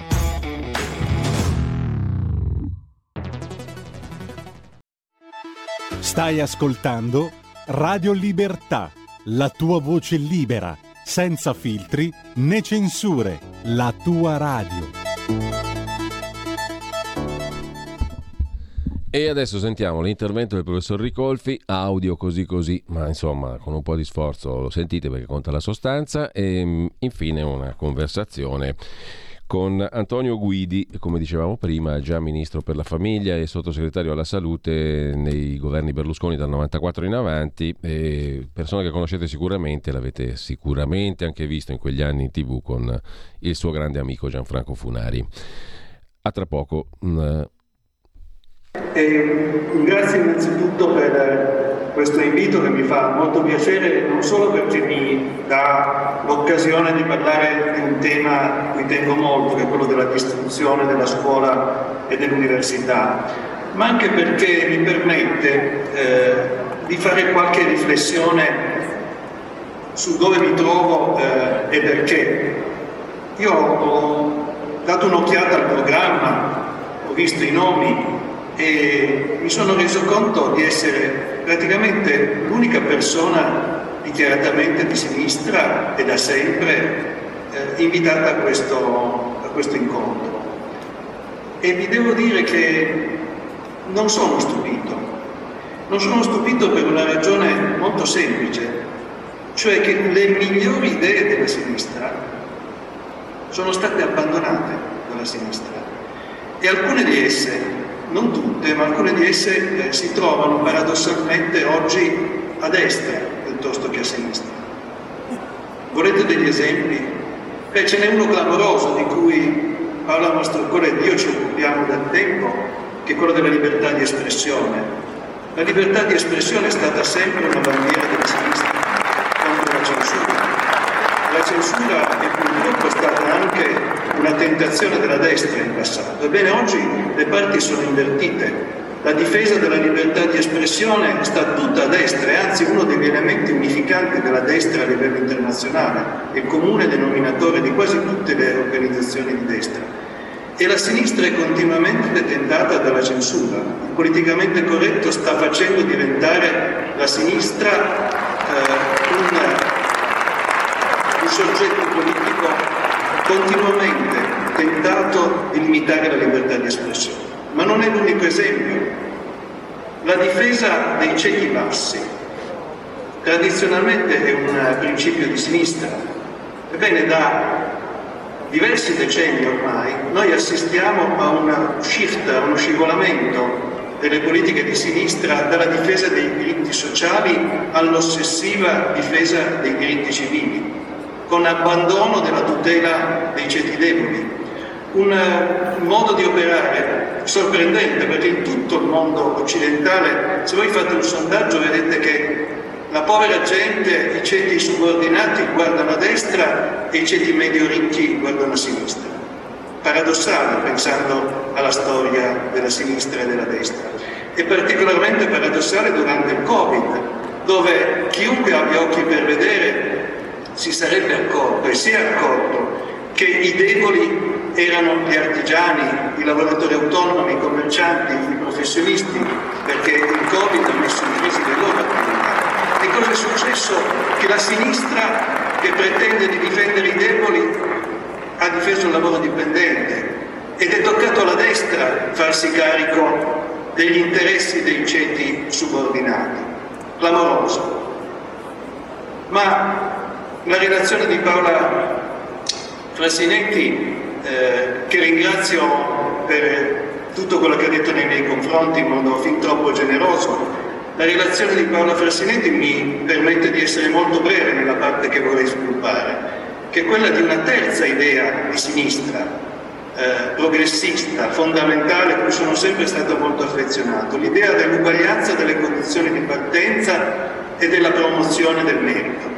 Ebbene, quest'idea ormai eh, è uscita dal perimetro della sinistra ed è stata per molto tempo orfana, ma da quando ho ascoltato l'intervento di Giorgia Meloni di ieri e l'intervento di Paola Frassinetti oggi, mi viene da pensare che si stia per verificare il miracolo, cioè che anche quest'idea, che è stata tradizionalmente della sinistra, stia migrando verso destra. E queste sono cose che come sociologo mi colpiscono molto, tanto che sto scrivendo un libro sulla migrazione delle idee di sinistra eh, verso destra. E rispetto a quello che dice, ha detto Paola Frassinetti voglio solo aggiungere una, una cosa, un dettaglio. Non solo eh, è successo che le riforme della scuola promosse nei confronti, eh, promosse con l'idea di aiutare i ceti deboli abbiano in realtà aumentato le diseguaglianze sociali. Questo lo dimostriamo nel nostro libro anche con strumenti matematico-statistici. Si vede che la dipendenza dalla condizione di origine, eh, quindi il condizionamento che l'origine esercita sul destino sociale di un ragazzo e di una ragazza, aumenta man mano che si abbassa la qualità dell'istruzione. Cioè dare un'istruzione bassa significa eh, avvantaggiare i ceti alti e questo per una ragione che ha accennato giustamente Paola Frassinetti prima, cioè i ceti alti hanno un mucchio di risorse a disposizione se vogliono eh, far progredire i propri figli. Hanno a disposizione ad esempio le lezioni private e le ripetizioni con cui supportano i propri figli quando la scuola è carente. Eh, hanno a disposizione eh, la possibilità di far studiare i ragazzi fino a 30-35 anni, cosa che i centri popolari non possono fare. Hanno a disposizione il patrimonio familiare, cosa che spesso significa eh, la possibilità di trasmettere un'attività, un'attività economica dai genitori ai figli. Hanno a disposizione un altro strumento fondamentale, che è la rete delle conoscenze. Ebbene, quattro, queste quattro armi eh, creano una competizione impari Cosa hanno a disposizione i ceti subordinati? Soltanto la qualità dell'istruzione, non c'è altro. E tu, sinistra, in nome dei ceti subordinati stessi, togli loro in 40 anni di riforme basate sul cosiddetto diritto al successo formativo, l'unica arma che avevano a disposizione. E questa l'eguaglianza, e questa la meritocrazia che perseguiamo. Dove è finito l'articolo 34 della Costituzione secondo cui i capaci e meritevoli hanno il diritto di eh, proseguire raggiungendo i livelli eh, più alti, i gradi più alti degli studi, anche se privi di mezzi. Dove sono le borse di studio che avremmo dovuto distribuire generosamente ai capaci e meritevoli in questi decenni? dove invece abbiamo pensato che l'unica soluzione fosse di abbassare così tanto il livello da far sì che nessuno potesse essere bocciato, che nessuno potesse non acquisire il titolo a eh, cui aspirare. È stata una follia e quello che volevo aggiungere rispetto a quello che ci ha già detto Frassinetti, Paola, eh, è che io ho fatto due calcoli e vi posso dire che eh, se teniamo conto dell'inflazione dei titoli di studio, e cioè del fatto che ormai eh, ci vogliono circa 5 anni di studio in più per raggiungere eh, i livelli e la possibilità di accedere alle professioni di 40 o 50 anni fa, se teniamo conto, dicevo, dell'inflazione dei titoli di studio, ebbene, io ho fatto i calcoli. Dopo 40 anni di riforme democratiche e progressiste, il sistema è più non meno selettivo di prima. Quelli che ce la fanno sono una percentuale più bassa di quanti ce la facevano 30 o 40 anni fa. Questo eh, è veramente il risultato più paradossale di questi anni di riforma. Eh, nel nostro libro Paola Mastrocola ed io non facciamo proposte di riforma della scuola e questo per due ragioni fondamentali. La prima ragione è che pensiamo che si debba procedere per stadi, cioè prima dobbiamo ammettere il disastro che è stato compiuto, dobbiamo riconoscere che il livello si è enormemente abbassato e che questo è stato un risultato voluto e perseguito dalla sinistra. Questo dobbiamo dircelo in modo chiaro e inequivocabile. Ma c'è una seconda ragione per cui non abbiamo fatto delle proposte, ed è che in realtà sia Paola che io pensiamo che la scuola in generale come istituzione complessiva non sia riformabile. Cioè non si può pensare di imporre in Italia una riforma complessiva della scuola che venga accettata. Questa è un'opinione, capisco, molto discutibile e personale, ma io questo eh, lo penso osservando quello che è successo. Cioè le riforme progressiste in realtà sono state ben digerite dalla popolazione, dalle famiglie e dagli studenti, perché sembravano facilitare l'acquisizione del titolo di studio. È vero che c'è stata una minoranza cospicua di famiglie e di studenti eh, che avrebbero preferito un'altra, eh, un'altra strada, che avrebbero preferito che non vi fosse un abbassamento. E mi colpisce molto che la destra non abbia colto questa meravigliosa occasione di essere conservatrice, perché il paradosso è che in questi anni eh, nella scuola la resistenza alle riforme progressiste è venuta dai singoli, da persone come me o come Paola Mastrocola, nella scuola e nell'università, dove noi resistenti alla, all'abbassamento ci siamo sentiti dare dei fascisti, dei reazionari, quando andava bene soltanto dei nostalgici. Ebbene, una destra che fosse stata consapevole dell'importanza di conservare il patrimonio culturale ci avrebbe fatto molto piacere, ci avrebbe molto sollevato in questi decenni in cui siamo stati solissimi nella nostra battaglia per non consentire l'abbassamento del livello culturale, la fine della scuola come istituzione che ha il compito innanzitutto di trasmettere il patrimonio culturale di un popolo, di una nazione e di garantire ai capaci e meritevoli di raggiungere più alti gradi degli studi come vuole l'articolo 34 della Costituzione. Detto questo però, e cioè che noi nel nostro libro di proposte non ne facciamo e siamo molto pessimisti sulla possibilità di riformare la scuola, io non mi voglio sottrarre al compito e se ho ancora qualche minuto voglio buttare lì eh, un paio di idee. Beh, un'idea naturalmente eh, non mi soffermo, l'ha già lanciata eh, Giorgia Meloni parlando del liceo del Made in Italy. Idea che a me piace perché permetterebbe anche di contenere e frenare un processo che è attualmente in atto, cioè quello per cui si sa che gli istituti professionali e tecnici non funzionano molto bene, non danno un livello di preparazione alto, non aiutano eh, chi vuole proseguire all'università a farlo con un livello di preparazione adeguato. E allora cosa fa la gente? Si iscrive al liceo scientifico e poi, non avendo ottenuto una buona preparazione, eh, ripiega sulle cosiddette lauree deboli. Questo è un meccanismo che è attualmente in atto da molti anni, l'esistenza di licei come il liceo del Made in Italy probabilmente potrebbe frenare questo meccanismo perverso perché una licenza, eh, una qualificazione in questo campo, a differenza di altre, è anche fonte di reputazione, di prestigio, potrebbe essere attrattiva eh, per, per, i giovani.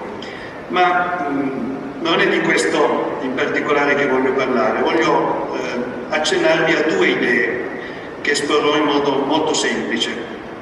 La prima è eh, che si potrebbe passare dal sistema attuale, basato sul principio che mh, la bocciatura è impossibile o, o molto rara o molto difficile, a un nuovo sistema nel quale la bocciatura è proibita eh, avete sentito bene, è paradossale, io propongo di abolire completamente la bocciatura, ma eh, introdurre al posto della bocciatura il seguente sistema che già che esiste in altri paesi, il sistema cosiddetto dei livelli.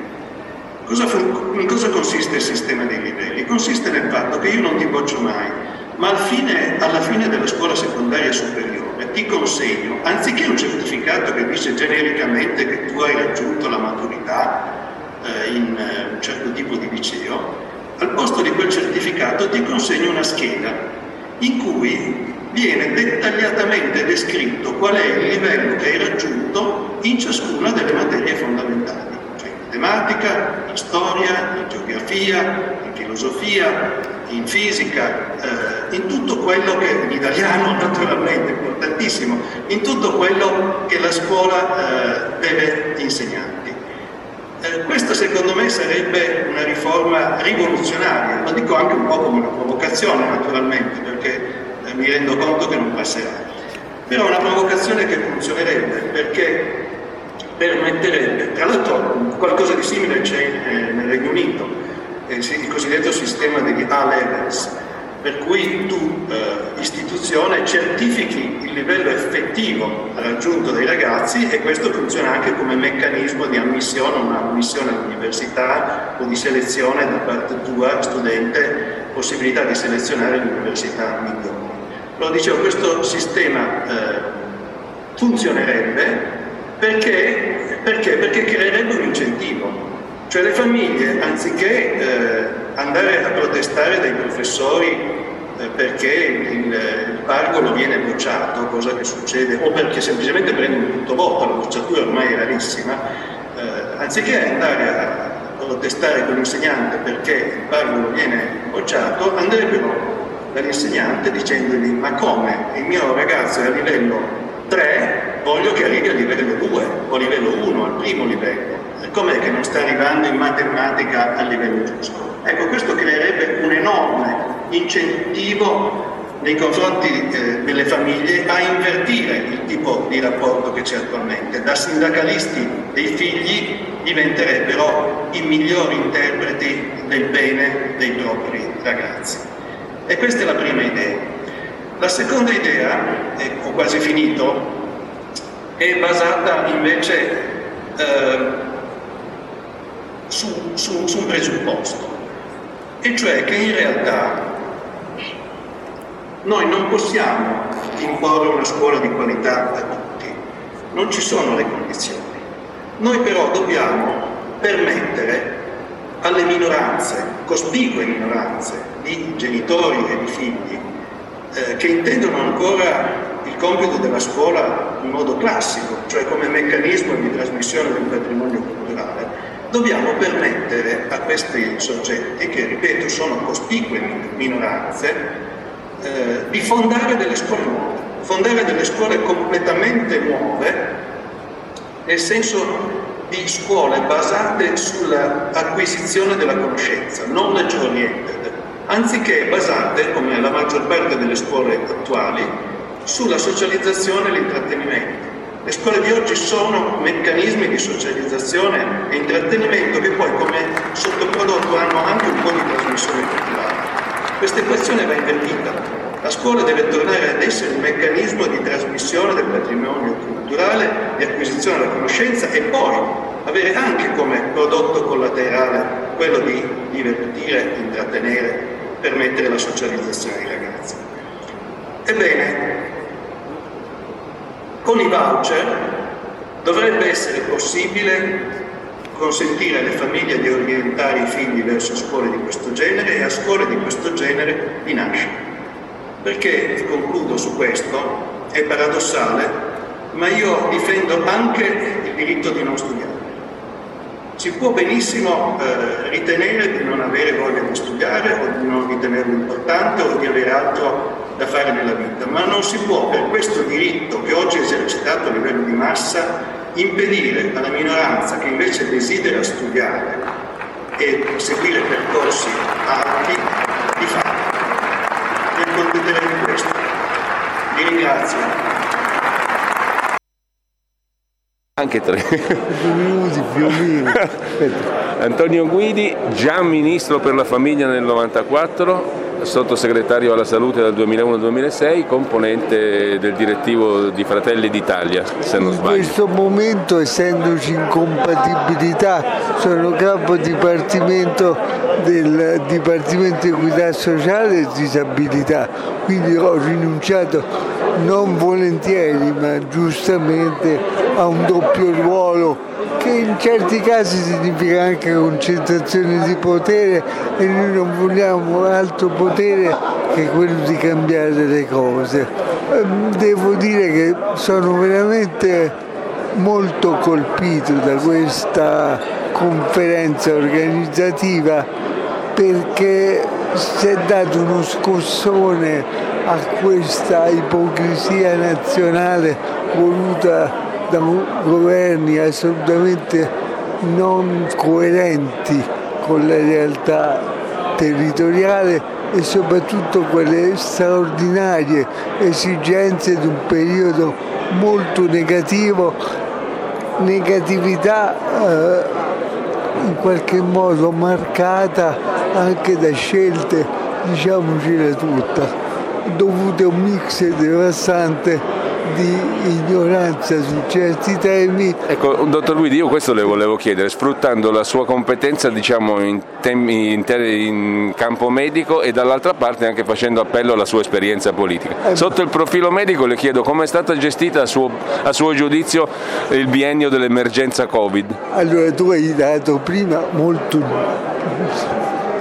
carinamente i miei due incarichi dovuti al governo di centrodestra, ovvero ministro con disabilità, non della disabilità perché non, non, non ho mai voluto questi ministeri ghettizzanti perché di nicchia, perché l'importante è essere ministri quando si ha la fortuna di esserlo perché io non, rinnego nulla di quel periodo bellissimo e fecondo così come soprattutto di sottosegretario molto operativo. Tra l'altro alla salute. ero sottosegretario alla, sanità.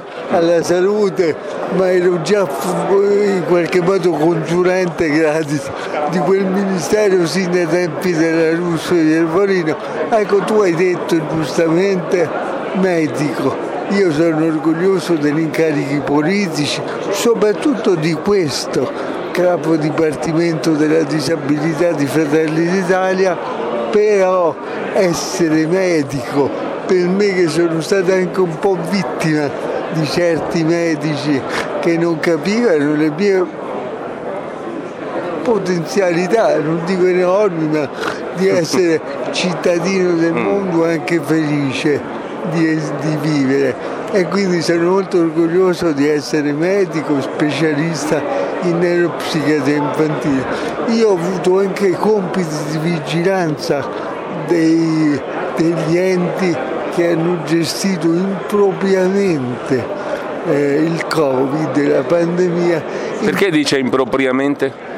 Perché la politica si è sostituita agli scienziati pseudotali e gli scienziati pseudotali si sono sostituiti alla politica in una confusione di ruoli che veramente non ha esperienze precedenti. Io ho sempre visto... Quali sono stati secondo lei gli errori più macroscopici nella gestione di questi anni di Covid? Intanto prima ancora del Covid, sapendo che ci sarebbero state pandemie, fa parte delle cose, gli scambi di commerci, del turismo, l'immigrazione clandestina, portavano a percepire, del resto c'erano già state pandemie notevoli, no?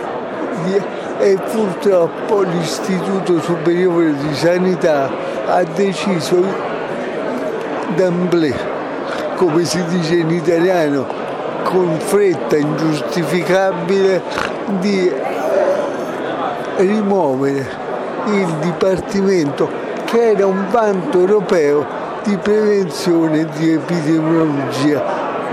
Centinaia di epidemiologi in Italia hanno detto cosa fate?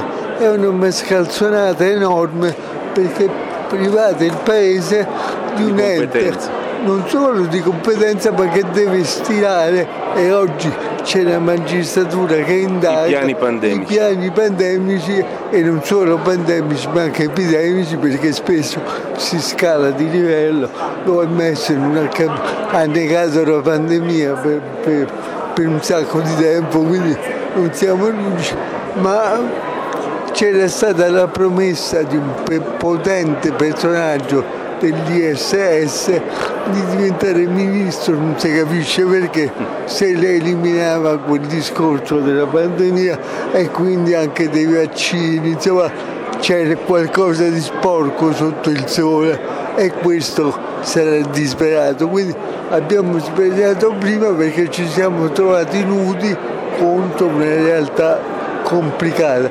Poi le difficoltà di comunicazione, abbiamo detto, contraddetto, fatto, disfatto, cose gravissime che privano il cittadino di libertà, di essere pronto a subire magari qualche sacrificio, ma non la distruzione della sua identità.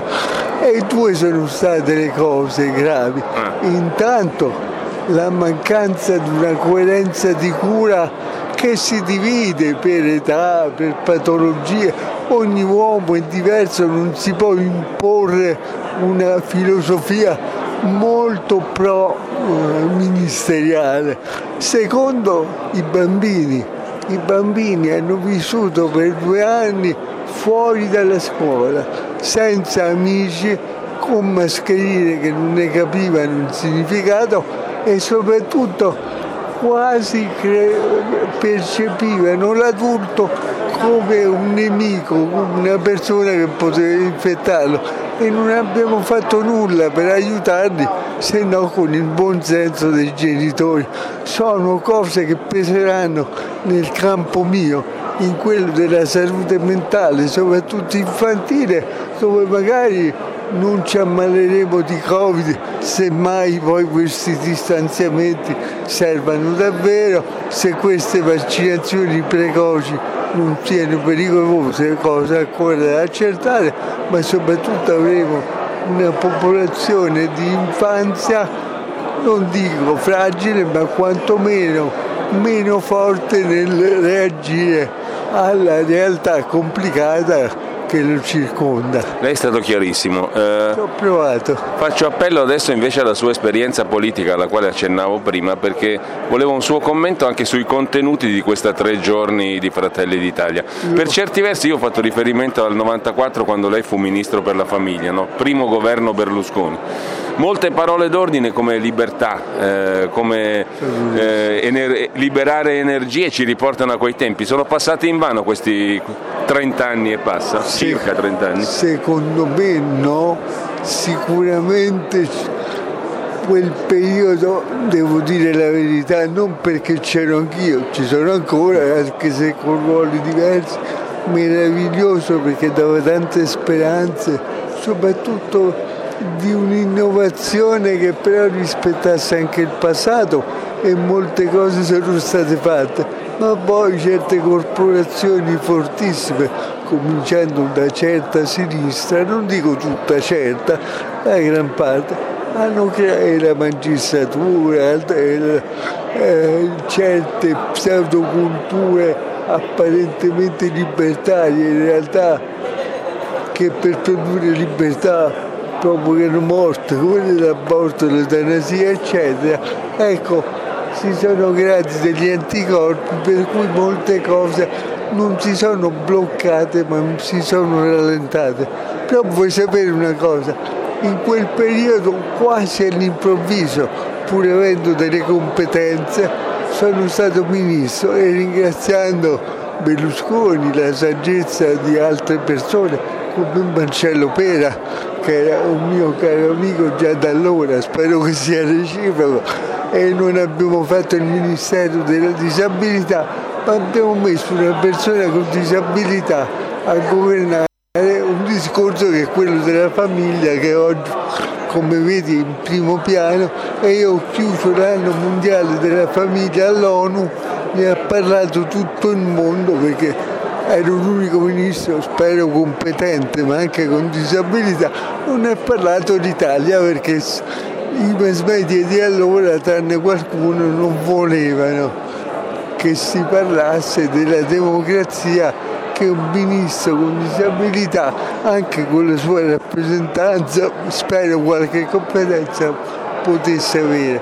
Poi sottosegretario tanti anni, quindi ho gestito dei processi, però pur avendo tanti anni di più, avendo subito anche qualche schiaffone psicologico ma anche fisico, io non sono mai stato, non dico euforico che significa poco, anche ubriacatura, ma così rasserenato come con la presenza in fondo ancora nuova di Fratelli d'Italia, con la sua coerenza, con un presidente Giorgio Meloni veramente nuova nel suo impegno totale di cambiamenti, ma pur rispettosa del passato. Le faccio l'ultima domanda, dottor Prego. Guidi. Ehm, a proposito di questo, nel 94 nasceva la coalizione di centrodestra, adesso si riformerà, si parla di riformularla secondo termini nuovi.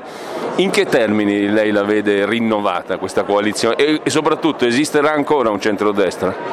Io penso che la forza delle cose è tale per cui bisogna credere alla unione di un centrodestra vero, come sempre ci sarà in chi crede meno un po' di cinismo, oppure quello fa parte della politica, però io credo che con un leader come Giorgia Meloni anche altre persone facendo il conto con la realtà eh, si unirà, spero, a Fratelli d'Italia.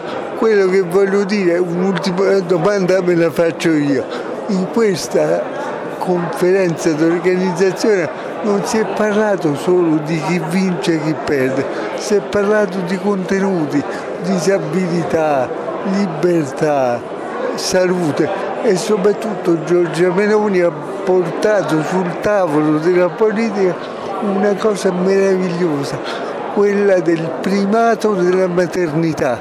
Questa cosa sempre negletta negli ultimi anni, secondo me può essere l'avventura, la novità culturale e politica dei nostri tempi, perché quando si parla del nostro futuro rispettoso di quello che sta accadendo vuol dire che si investe su una cosa che di per sé è onesta e vincente.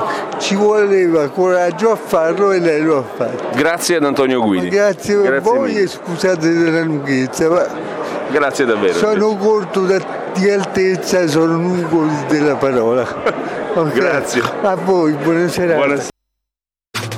Stai ascoltando Radio Libertà. la tua voce libera, senza filtri né censura. La tua radio.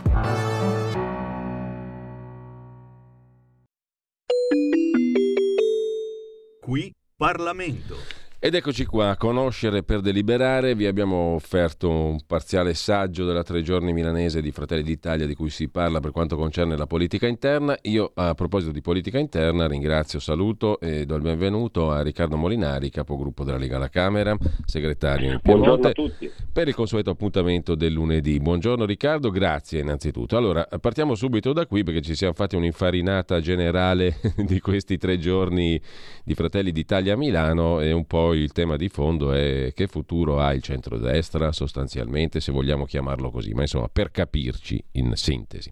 A te che impressione ha fatto questa tre giorni e come mh, si prospetta il prossimo futuro dal punto di vista politico? Poi parliamo di argomenti invece più dettagliati perché questa è anche la settimana, proprio oggi mi sembra, no? che il governo debba decidere ulteriori misure per quanto concerne eh, gli ehm, 8 miliardi di cosiddetti aiuti, carburanti, bollette e via dicendo, famiglie e imprese. A te la parola Riccardo. Beh, allora, sul futuro del centrodestra è sicuramente molto incerto quello che sarà. Diciamo che ci sono degli elementi che credo obblighino e portino il centrodestra a dover stare elettorale. Abbiamo una legge elettorale che è un misto tra proporzionale e maggioritario e quindi è evidente che per competere sui collegi maggioritari necessario avere delle coalizioni ampie, eh, perché sui collegi vince chi prende un voto in più, e quindi questo lascia pensare che anche sondaggi alla mano oggi come oggi il centrodestra eh, sarebbe vincente e quindi sarebbe diciamo, assurdo che ci fossero delle spaccature. Il problema è che questo, questa banale valutazione non mi sembra scontata vedendo l'atteggiamento di alcuni nostri alleati a partire da Fratelli d'Italia, che da mesi stanno facendo, da anni ormai, stanno facendo un gioco ad escludendum, stanno cercando di, eh, sfruttando la loro posizione all'opposizione molto comoda per quanto in questi tre giorni è stata addirittura rivendicata come coraggiosa, in realtà loro hanno fatto la cosa più semplice del mondo, eh, non hanno numeri sufficienti per contare al governo per incidere in aula, si sono messi all'opposizione in modo da avere il 50% degli spazi televisivi, tutte le trasmissioni come opposizione, quindi di poter avere più visibilità e dicendo no a tutto sono in qualche modo cresciuti, cresciuti nei sondaggi. Per carità, scelta legittima, eh, stanno beneficiando dal punto di vista del consenso di questo, eh, però insomma, ripeto anche mh, alcune frasi, alcuni atteggiamenti, il fatto di non aver, eh, aver fatto trapelare sui giornali, insomma le parole di La Russa che hanno fatto quasi intendere che il nostro segretario mm. non fosse gradito alla convention di Fratelli d'Italia quando ricordo che noi abbiamo offerto a Giorgia Meloni palchi ben più importanti di quello, no? quando era al 3%. Beh, insomma, lasciano ci ricordano sempre che alla fine non tutti sono corretti come noi, anche nei rapporti. Quindi vedremo, vedremo come andrà a finire. Credo che alla fine dovremo trovare un modo per stare insieme eh, per forza, perché comunque il centro-est deve stare insieme per forza, perché insieme è vincente, e alle amministrative quasi ovunque abbiamo già chiuso gli accordi, anche perché tra un po' si depositano le liste, quindi bisogna chiuderli per andare insieme eh, però mh, mi pare che le premesse non siano diciamo, delle migliori, ecco, un, diciamo che è un contesto abbastanza frizzante quello di questo momento. Ecco, intanto oggi, se non sbaglio, arriva il decreto su aiuti a famiglie e imprese da parte del Consiglio dei Ministri, non è già stato approvato ieri, eh, e mh, si parla ancora di 8 miliardi circa di interventi. Um, un tuo commento su questa ulteriore misura e um, su quello che contiene? È sicuro che noi dobbiamo continuare a portare avanti le misure come ad esempio il calmieramento del prezzo del carburante o gli aiuti per il taglio del costo del gas eh, dell'elettricità, perché insomma in questi, in questi mesi purtroppo la situazione non è migliorata e quindi anche se si tratta di misure tampone sono necessarie, sono comunque necessarie perché eh, la, la crisi sta continuando in attesa che la crisi internazionale finisca e che l'Italia diventa, diventi più autosufficiente dal punto di vista energetico. Come noto noi volevamo più denari, ce ne avremmo voluto 5 miliardi in più, soprattutto per contrastare il trabolletto degli enti locali, che è un settore in cui si è fatto ancora poco. E questo perché? Perché alla fine se gli enti locali, i comuni, vanno a pagare di più per le bollette, per i fornimenti di energia, il rischio che questo si tramuti in un aumento delle tasse a livello locale e in un taglio dei servizi. Quindi alla fine avere un danno sempre comunque il cittadino.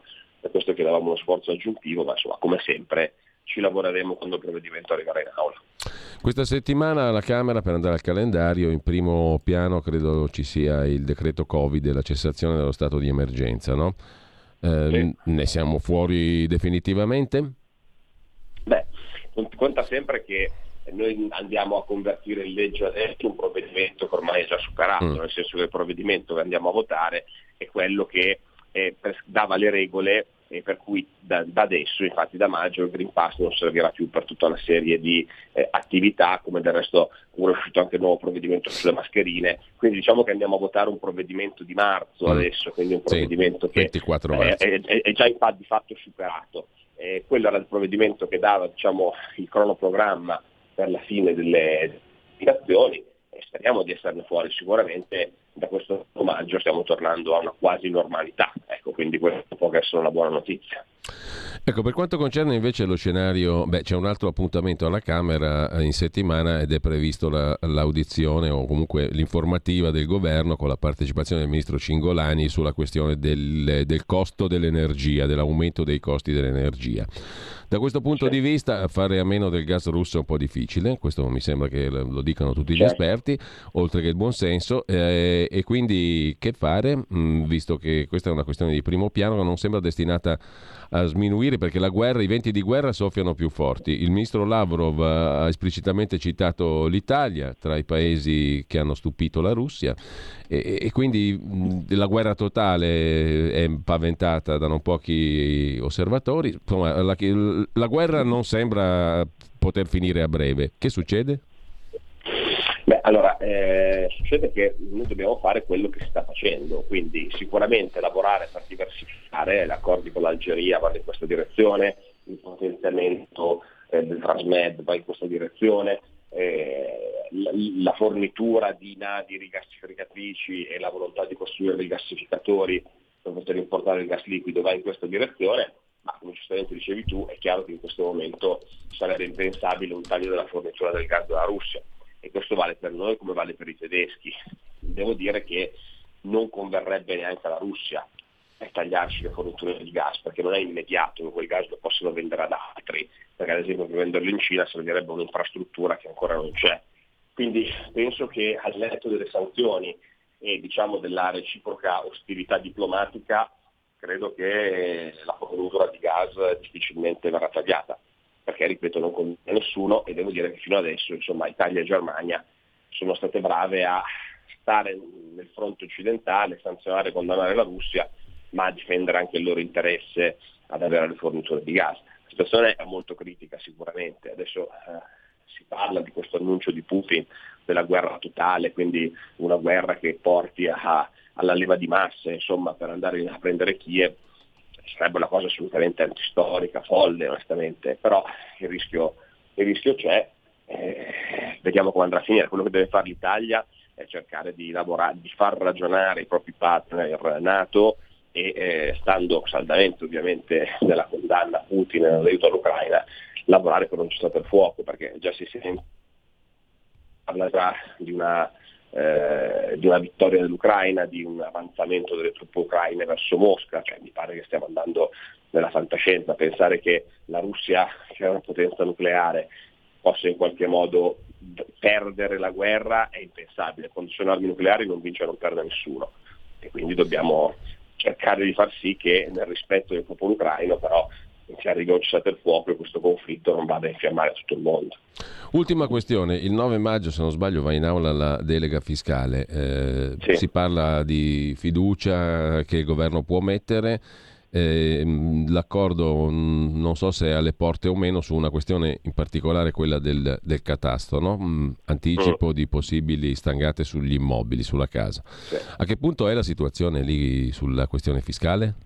Eh, io penso che sia molto diciamo, ottimistica la decisione che pensa che possa arrivare la settimana prossima in aula, mm. perché eh, appunto questo accordo, come giustamente dicevi, non c'è ancora, nel senso che se sul sistema duale sono trovato sul catasto permangono le differenze, nel senso che c'è una proposta che è stata fatta dal governo che cancella il, eh, l'equiparazione del valore catastale al valore di mercato, che era quello che noi chiedevamo, però fa rientrare eh, all'interno del tasto i cosiddetti valori OMI, che sono i valori eh, medi delle vendite immobiliari in una determinata zona e che praticamente si rifà comunque sempre a un valore patrimoniale, quantomeno un valore di mercato. Quindi togliamo una parola e inseriamo un'altra che rischia di voler dire la stessa cosa. E quindi su questo stiamo ancora, stiamo ancora confrontando perché abbiamo posizioni diverse. Io non so se si troverà o no l'accordo, ci stiamo lavorando, però Mm, ad oggi dovessi dirti che, se, eh, che l'accordo c'è e che siamo pronti a votare il testo, ti dico di no. Bene, io ringrazio mm, Riccardo Molinari, buona settimana, buon lavoro Riccardo, grazie ancora. Grazie a voi e saluto agli ascoltatori. E adesso andiamo al primo. Qui Parlamento. Chiedo scusa, adesso andiamo, dicevo, al primo brano musicale ovvero eh, per oggi Le nozze di Figaro, l'ouverture, la sinfonia di Mozart naturalmente. L'opera fu rappresentata per la prima volta ieri, primo maggio 1786 a Vienna, sotto la direzione dello stesso Mozart. Qui invece dirige Riccardo Muti. Avete ascoltato la rassegna stampa.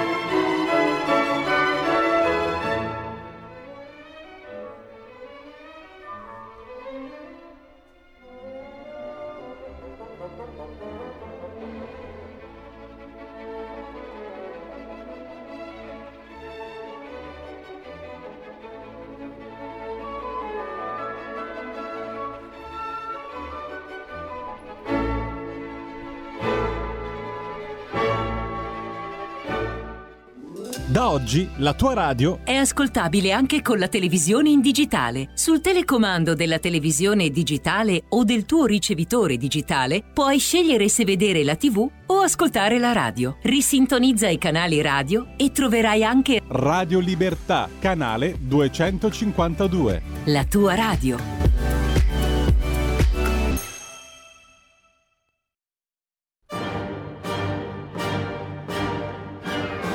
Va ora in onda La piccola città con Carla De Bernardi.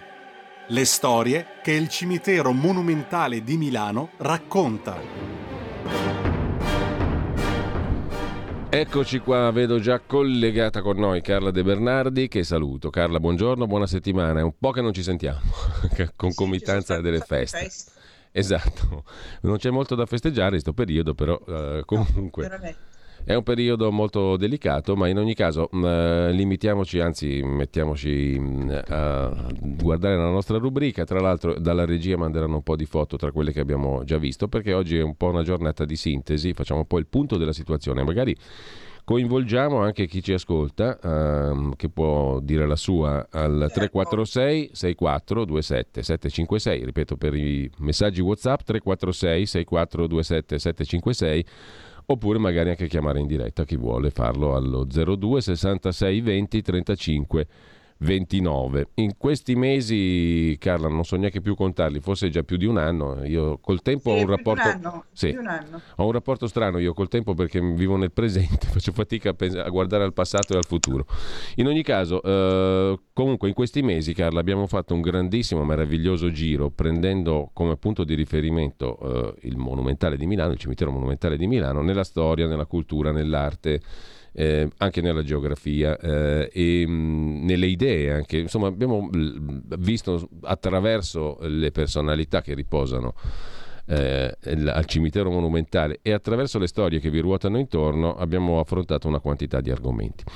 Eh, adesso non, è il momento forse di fare un pochino di sintesi, no? Eh, e intanto allora ti chiedo com'è stato per te questo viaggio all'interno di ciò che conosci benissimo e che hai contribuito a far apprezzare anche a tantissime persone attraverso l'associazione Amici del Monumentale e l'attività tua e di tante altre persone che con te collaborano. E, e poi mi piacerebbe sentire anche gli ascoltatori e le ascoltatrici su, su loro, loro impressioni, le loro valutazioni su, questa, piacerebbe, piacerebbe su questo grande viaggio. Sapere, mm. sapere cosa, che effetto ha fatto a, a chi ci ha ascoltato eh, scoprire questo mondo, questa piccola città come la chiamiamo, ma come dici tu, questo micro macrocosmo, perché ehm, è una, eh, un punto di vista sulla città molto particolare, ovviamente, perché lo vedi da, eh, con gli occhi, se così si può dire, con la voce noi diamo voce a chi non c'è più, eh, che però non c'è più fisicamente, perché invece in modo diciamo spirituale e così eh, non, non fisico, queste persone sono presentissime perché hanno fatto di Milano quello che è oggi Milano. Allora non possiamo negare che Milano sia diventata una città molto importante.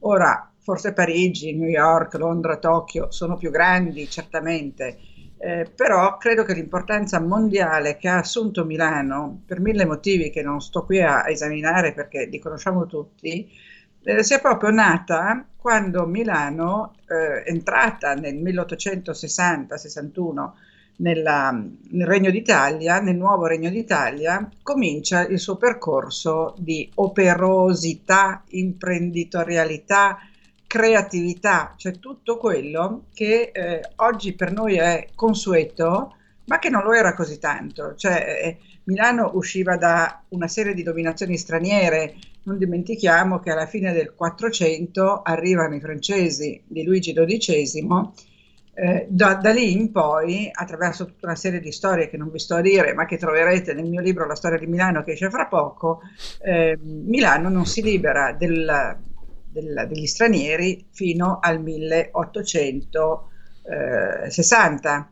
eh, quando appunto entra nel, nell'unità d'Italia e caccia i, gli austriaci che erano tornati per la seconda volta. Eh, la seconda volta degli austriaci non era stata bella come la prima, in cui c'era Maria Teresa, Giuseppe II, che erano dei sovrani illuminati, despoti ma illuminati, ma la seconda dominazione è stata veramente cruenta, nel senso che c'è stata una repressione selvaggia, poi, insomma, tutto quello che poi ha portato alle famose cinque giornate del 48 e poi dopo alla seconda cacciata degli austriaci. Poi sappiamo che c'è anche una terza guerra di indipendenza nel, nel 59, quel che l'è, ma non ci interessa perché oramai Milano è saldamente inserita in, eh, nel contesto nazionale. E eh, chi è che fa di Milano quello che appunto noi oggi vediamo, sappiamo, conosciamo?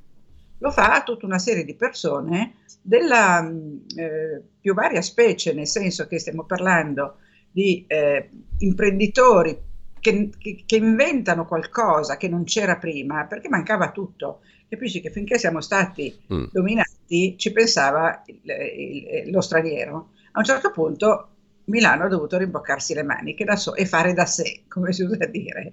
E chi fa da sé fa per tre ed è cominciata tutta una serie di eh, avventure di intraprendenza e di creatività da parte appunto di mh, persone, personaggi che prima non avevano mai forse neanche pensato o sognato quello che avrebbero poi fatto e che hanno messo in piedi una serie di imprese, ehm, avventure, eh, esplorazioni, movimenti artistici, movimenti mm. culturali e che hanno poi anche costruito Milano, perché a Milano ci sono anche i, i grandi architetti che hanno eh, contribuito eh, nella, nella, seconda metà dell'Ottocento, ma poi soprattutto tra le due guerre e dopo la, la, seconda guerra mondiale, a ricostruire una città che non dimentichiamo nel 1943 è stata rasa al suolo dalle, mm, eh, dagli alleati.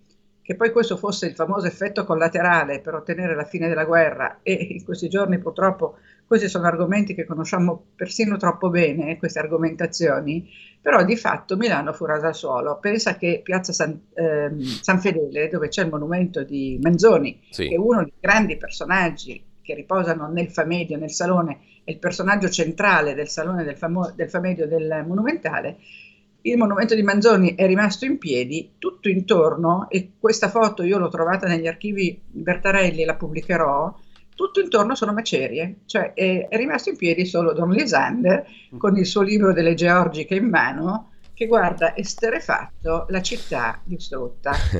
eh, la ricostruzione della città, per esempio, è passata anche, anche attraverso il, la, la, navigazione sui navigli, perché attraverso i navigli, il naviglio grande e il naviglio della Martesana, arrivavano in città eh, la ghiaia e, le, e il materiale edilizio materiale edilizio, esattamente.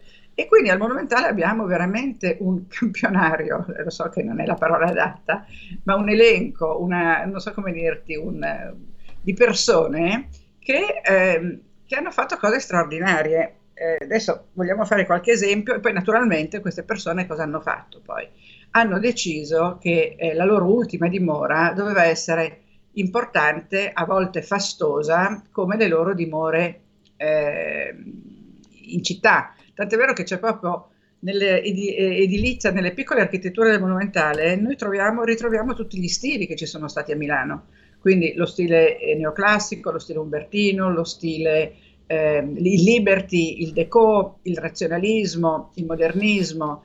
E, ehm, e, quindi abbiamo una, veramente una piccola città in miniatura. E poi abbiamo i monumenti, le sculture fatte dagli scultori più importanti da Medardo Rosso fino a Lucio Fontana, eh, Arnaldo ecco, Pomodoro. Carla, intanto ti giro due messaggi che sono sì. arrivati da un'ascoltatrice che scrive a me in maniera molto sintetica ma chiara. A me è piaciuta tanto la piccola città, raccontata molto bene in modo da rendere l'argomento assai interessante. Brava, scrive questa ascoltatrice. E sullo stesso tono anche Luciana da Udine. Eh, lei ha il dono, dice cara dottoressa De Bernardi, di saper raccontare incuriosendo chi l'ascolta. Un valore notevole per la nostra radio. Non smetterei di ascoltare i suoi racconti descrittivi che arricchiscono gli uditori. Un grande grazie e naturalmente complimenti. Eh, bene, vedi, questo è il mio premio per quello che faccio, perché tu mi dicevi qual, qual è, la mia, qual è stata la mia esperienza di questo viaggio sì. con te ma anche del mio viaggio che continua tutti i giorni, cioè per me il monumentale, ieri, no, ieri era domenica, mi sono riposata, ho lavorato in verità, ma eh, non, sono, non, sono, uscita, non sono andata sul, sul, campo, ma sabato ero lì con Lalla Fumagalli, che è la mia collaboratrice, vicepresidente e eh, collaboratrice molto stretta, siamo andate a, a, per, a fare un percorso perché eh, sabato e domenica c'è la Civil Week, anzi venerdì, eh, giovedì, venerdì, sabato e domenica c'è la Civil Week a Milano, vale a dire la settimana della mh, partecipazione dei cittadini, eh, della eh, come dirti, partecipazione civica eh, dei cittadini, fare qualcosa per la mm. città ver- e per la collettività, tant'è che si chiama Civil Week, non a caso. E siamo andati a fare il percorso che proporremo sia il 7 che l'8 maggio sui filantropi milanesi, cioè coloro che hanno pensato che non bastava arricchire se stessi o le proprie famiglie, comprarsi case e, e, e ville in Brianza, ma che hanno pensato che bisognava fare qualcosa anche per la crescita sociale, economica e culturale di tutti. E quindi hanno fondato scuole, un esempio su tutti l'umanitaria, hanno fondato asili per ragazze e bambini eh, in difficoltà, uno su tutti l'asilo Mariuccia, hanno fondato ospedali, hanno, fondato, hanno fatto fondazioni e raccolto fondi, hanno fatto mense popolari, il pane quotidiano, eh, la, la, mensa dei, dei, poveri. Tu pensa che la, l'Alessandra Ravizza, per aver la, inventato la mensa dei poveri, venne chiamata la contessa del brodo. Lei contessa non era, ma venne, venne soprannominata la contessa del brodo perché si prodigava affinché tutti avessero qualcosa da mangiare fai conto che il pane quotidiano che nasce appunto nel, mm. nell'Ottocento è ancora attivo. Eh sì, eh sì. Carla, siccome, siccome, vedo che il tremendo orologio è già arrivato alle 9.27, questa rubrica, questa rubrica, ha un gravissimo difetto che finisce troppo presto. Allora, Noi possiamo continuare lunedì prossimo, riprendiamo certo, da qui. Certamente, intanto però ti voglio girare il messaggio di Silvio da Brescia che scrive Carla De Bernardi, impareggiabile, narratrice delle radici. Eh, impareggiabile. Impareggiabile, è un bel aggettivo, eh, impareggiabile. Narratrice delle radici di quella Milano che ha reso grande la città e il nord. Un altro messaggio ce ne fossero di intellettuali come Carla De Bernardi. In tv vedo dei chiacchieroni inguardabili. Grazie a Radio Libertà. E poi abbiamo un audio messaggio lo ascoltiamo insieme. Oh, buongiorno. In via Cerresio, di fronte al Monumentale, c'è la casa natale di Cesare Bugatti. Ah, ecco, non lo sapevo, guarda un po', si scopre sempre qualcosa. Fabio da Vercelli, ho avuto la fortuna di ascoltare fin dall'inizio, quasi per caso, La piccola città e benché non abbia mai visitato il monumentale ho sempre avuto grande curiosità e ammirazione per l'arte funeraria e grazie per la bella rubrica e complimenti, scrive Fabio da Vercelli. E io sulla scorta di queste osservazioni ehm, voglio farti una domanda conclusiva, in realtà non conclusiva di niente perché ci risentiamo settimana prossima, però mh, mm, mi è venuto, se, seguendo il filo del tuo discorso e di quello che hanno scritto gli ascoltatori, in effetti anch'io, mettendomi nei panni dell'ascoltatore, quale sono, eh, di questa rubrica, eh, dico, beh, insomma, abbiamo avuto modo anche di apprezzare attraverso le vicende che tu ci hai raccontato e le personalità che ci hai illustrato quello che era il fermento economico e sociale della città di Milano, no? una certo. città che costruiva, ricostruiva, che innovava. Ecco, secondo te Carla, c'è rimasto ancora tanto di quello spirito lì? Di quella Milano lì che indubitabilmente le storie del Monumentale raccontano. No? Complimenti a Carla De Bernardi, ancora un messaggio, Pino dal Portogallo, brava, preparata, rubrica molto interessante. Un paese Io... che sogno di visitare. Io eh, sono cresciuto... È rimasto qualcosa, allora sì, è rimasto ecco, tantissimo. Scri- scrive Pino ancora, guarda, ti cito questa frase Carla perché Pino scrive, sono cresciuto a Milano che è la mia città, ma devo dire che oggi con questa rubrica la conosco meglio. Bene, bene, bene, bene. Guarda, eh, sono felicissima di questi messaggi. Alcuni ascoltatori sono venuti poi anche al Monumentale, proprio ispirati dalla nostra trasmissione. Ehm, e, e, quindi ringrazio anche chi, non solo chi, chi, ha scritto, ma anche chi poi è venuto in, pre, in presenza, come si usa dire. Ehm, è rimasto tantissimo, nel senso che tutto quello che è stato creato eh, e che viene creato eh, rimane eh, e, e, fa di Milano quello che è. Certamente Milano è cambiata, eh, non sono io a doverlo dire perché ci sono personalità molto più eh, preparate di me, però Milano oggi è una città del terziario, non era così nell'Ottocento, cioè nell'Ottocento Milano era una città industriale. Ricordia- e non Sì. solo nell'Ottocento, anche in tutta la prima parte del Novecento. Ricordiamoci i quadri di Sironi, no? le, Eh, sì. le periferie con le ciminiere. Cioè, a un certo punto la Mila- Milano industriale non c'è più e diventa dapprima post-industriale, ma poi diventa una città di servizi. Però le basi di quello che Milano è oggi sono state sicuramente poste, anche perché eh, le aziende che sono nate e le mh, fondazioni che sono nate in quegli anni ci sono ancora. Cioè, la- i, i signori Bocconi hanno fatto l'Università Bocconi e hanno fatto la Rinascente. Campari esiste ancora, gli editori che sono tutti al Monumentale, Mondadori, Alema- eh, Alemagna, Alemagna non è un editore, ma voglio dire anche Alemagna, Motta, eh, cioè Eh, eh, Carla, tutti coloro sono là, Siamo proprio, siamo- siamo proprio in chiusura. Allora, eh, da ehm, Agrate Marco scrive bellissima trasmissione, quella di Carla De Bernardi, grazie semplicemente. E, però c'è anche una telefonata che abbiamo la possibilità proprio in coda di sentire al volo. Pronto? Eh, pronto, sono Adriana, telefono da Ro. Buongiorno. Eh, voglio veramente esprimere alla signora Carla eh, veramente tutta la mia gratitudine perché ho avuto modo di, di vedere il monumentale con una guida eh, di Milano, tra l'altro proprio milanese, eh, ma l'emozione che dà lei nei suoi- nelle sue descrizioni eh, assolutamente non ha uguali. Veramente tanti tanti complimenti. Grazie, Adriana. Grazie, Carla. Grazie. È l'amore, Grazie, è l'amore. È l'amore che, si tra- che, che trasmetto, la passione e l'amore per questo luogo e per la città. E hai detto poco, è tantissimo Carla, per cui ti ringrazio anch'io, faccio giusto in tempo a ringraziarti, sono le 9.32, ci diamo appuntamento però a lunedì prossimo. Sì, Grazie guardate mille. su Facebook e sul sito amicidelmonumentale.org l'appuntamento di sabato e domenica. Presenteremo domenica anche un libro sul monumentale che però è un libro per bambini, una cosa un po' strana. Allora, amici del monumentale.org, molto facile. O la pagina Facebook. Grazie a Carla De Bernardi. Grazie a te, grazie Giulio, buona Allora, settimana. Tra pochissimo abbiamo eh, la bomba umana con eh, Francesco Borgonovo, si parla di nucleare e poi oltre la pagina Pierluigi Pellegrin con Mirko Molteni, eh, si parla di Russia di guerra, Chiara Spangaro, curatrice del Museo del Novecento, chi era Aldo Rossi, c'è una mostra in corso e poi un'altra chiacchierata molto interessante con Giovanni Maddalena, docente di teoria della comunicazione sulla questione politica Putin, Hitler, Stalin e anche qui torniamo sui temi di attualità strettissima. Buon ascolto a tutti. Avete ascoltato La piccola città.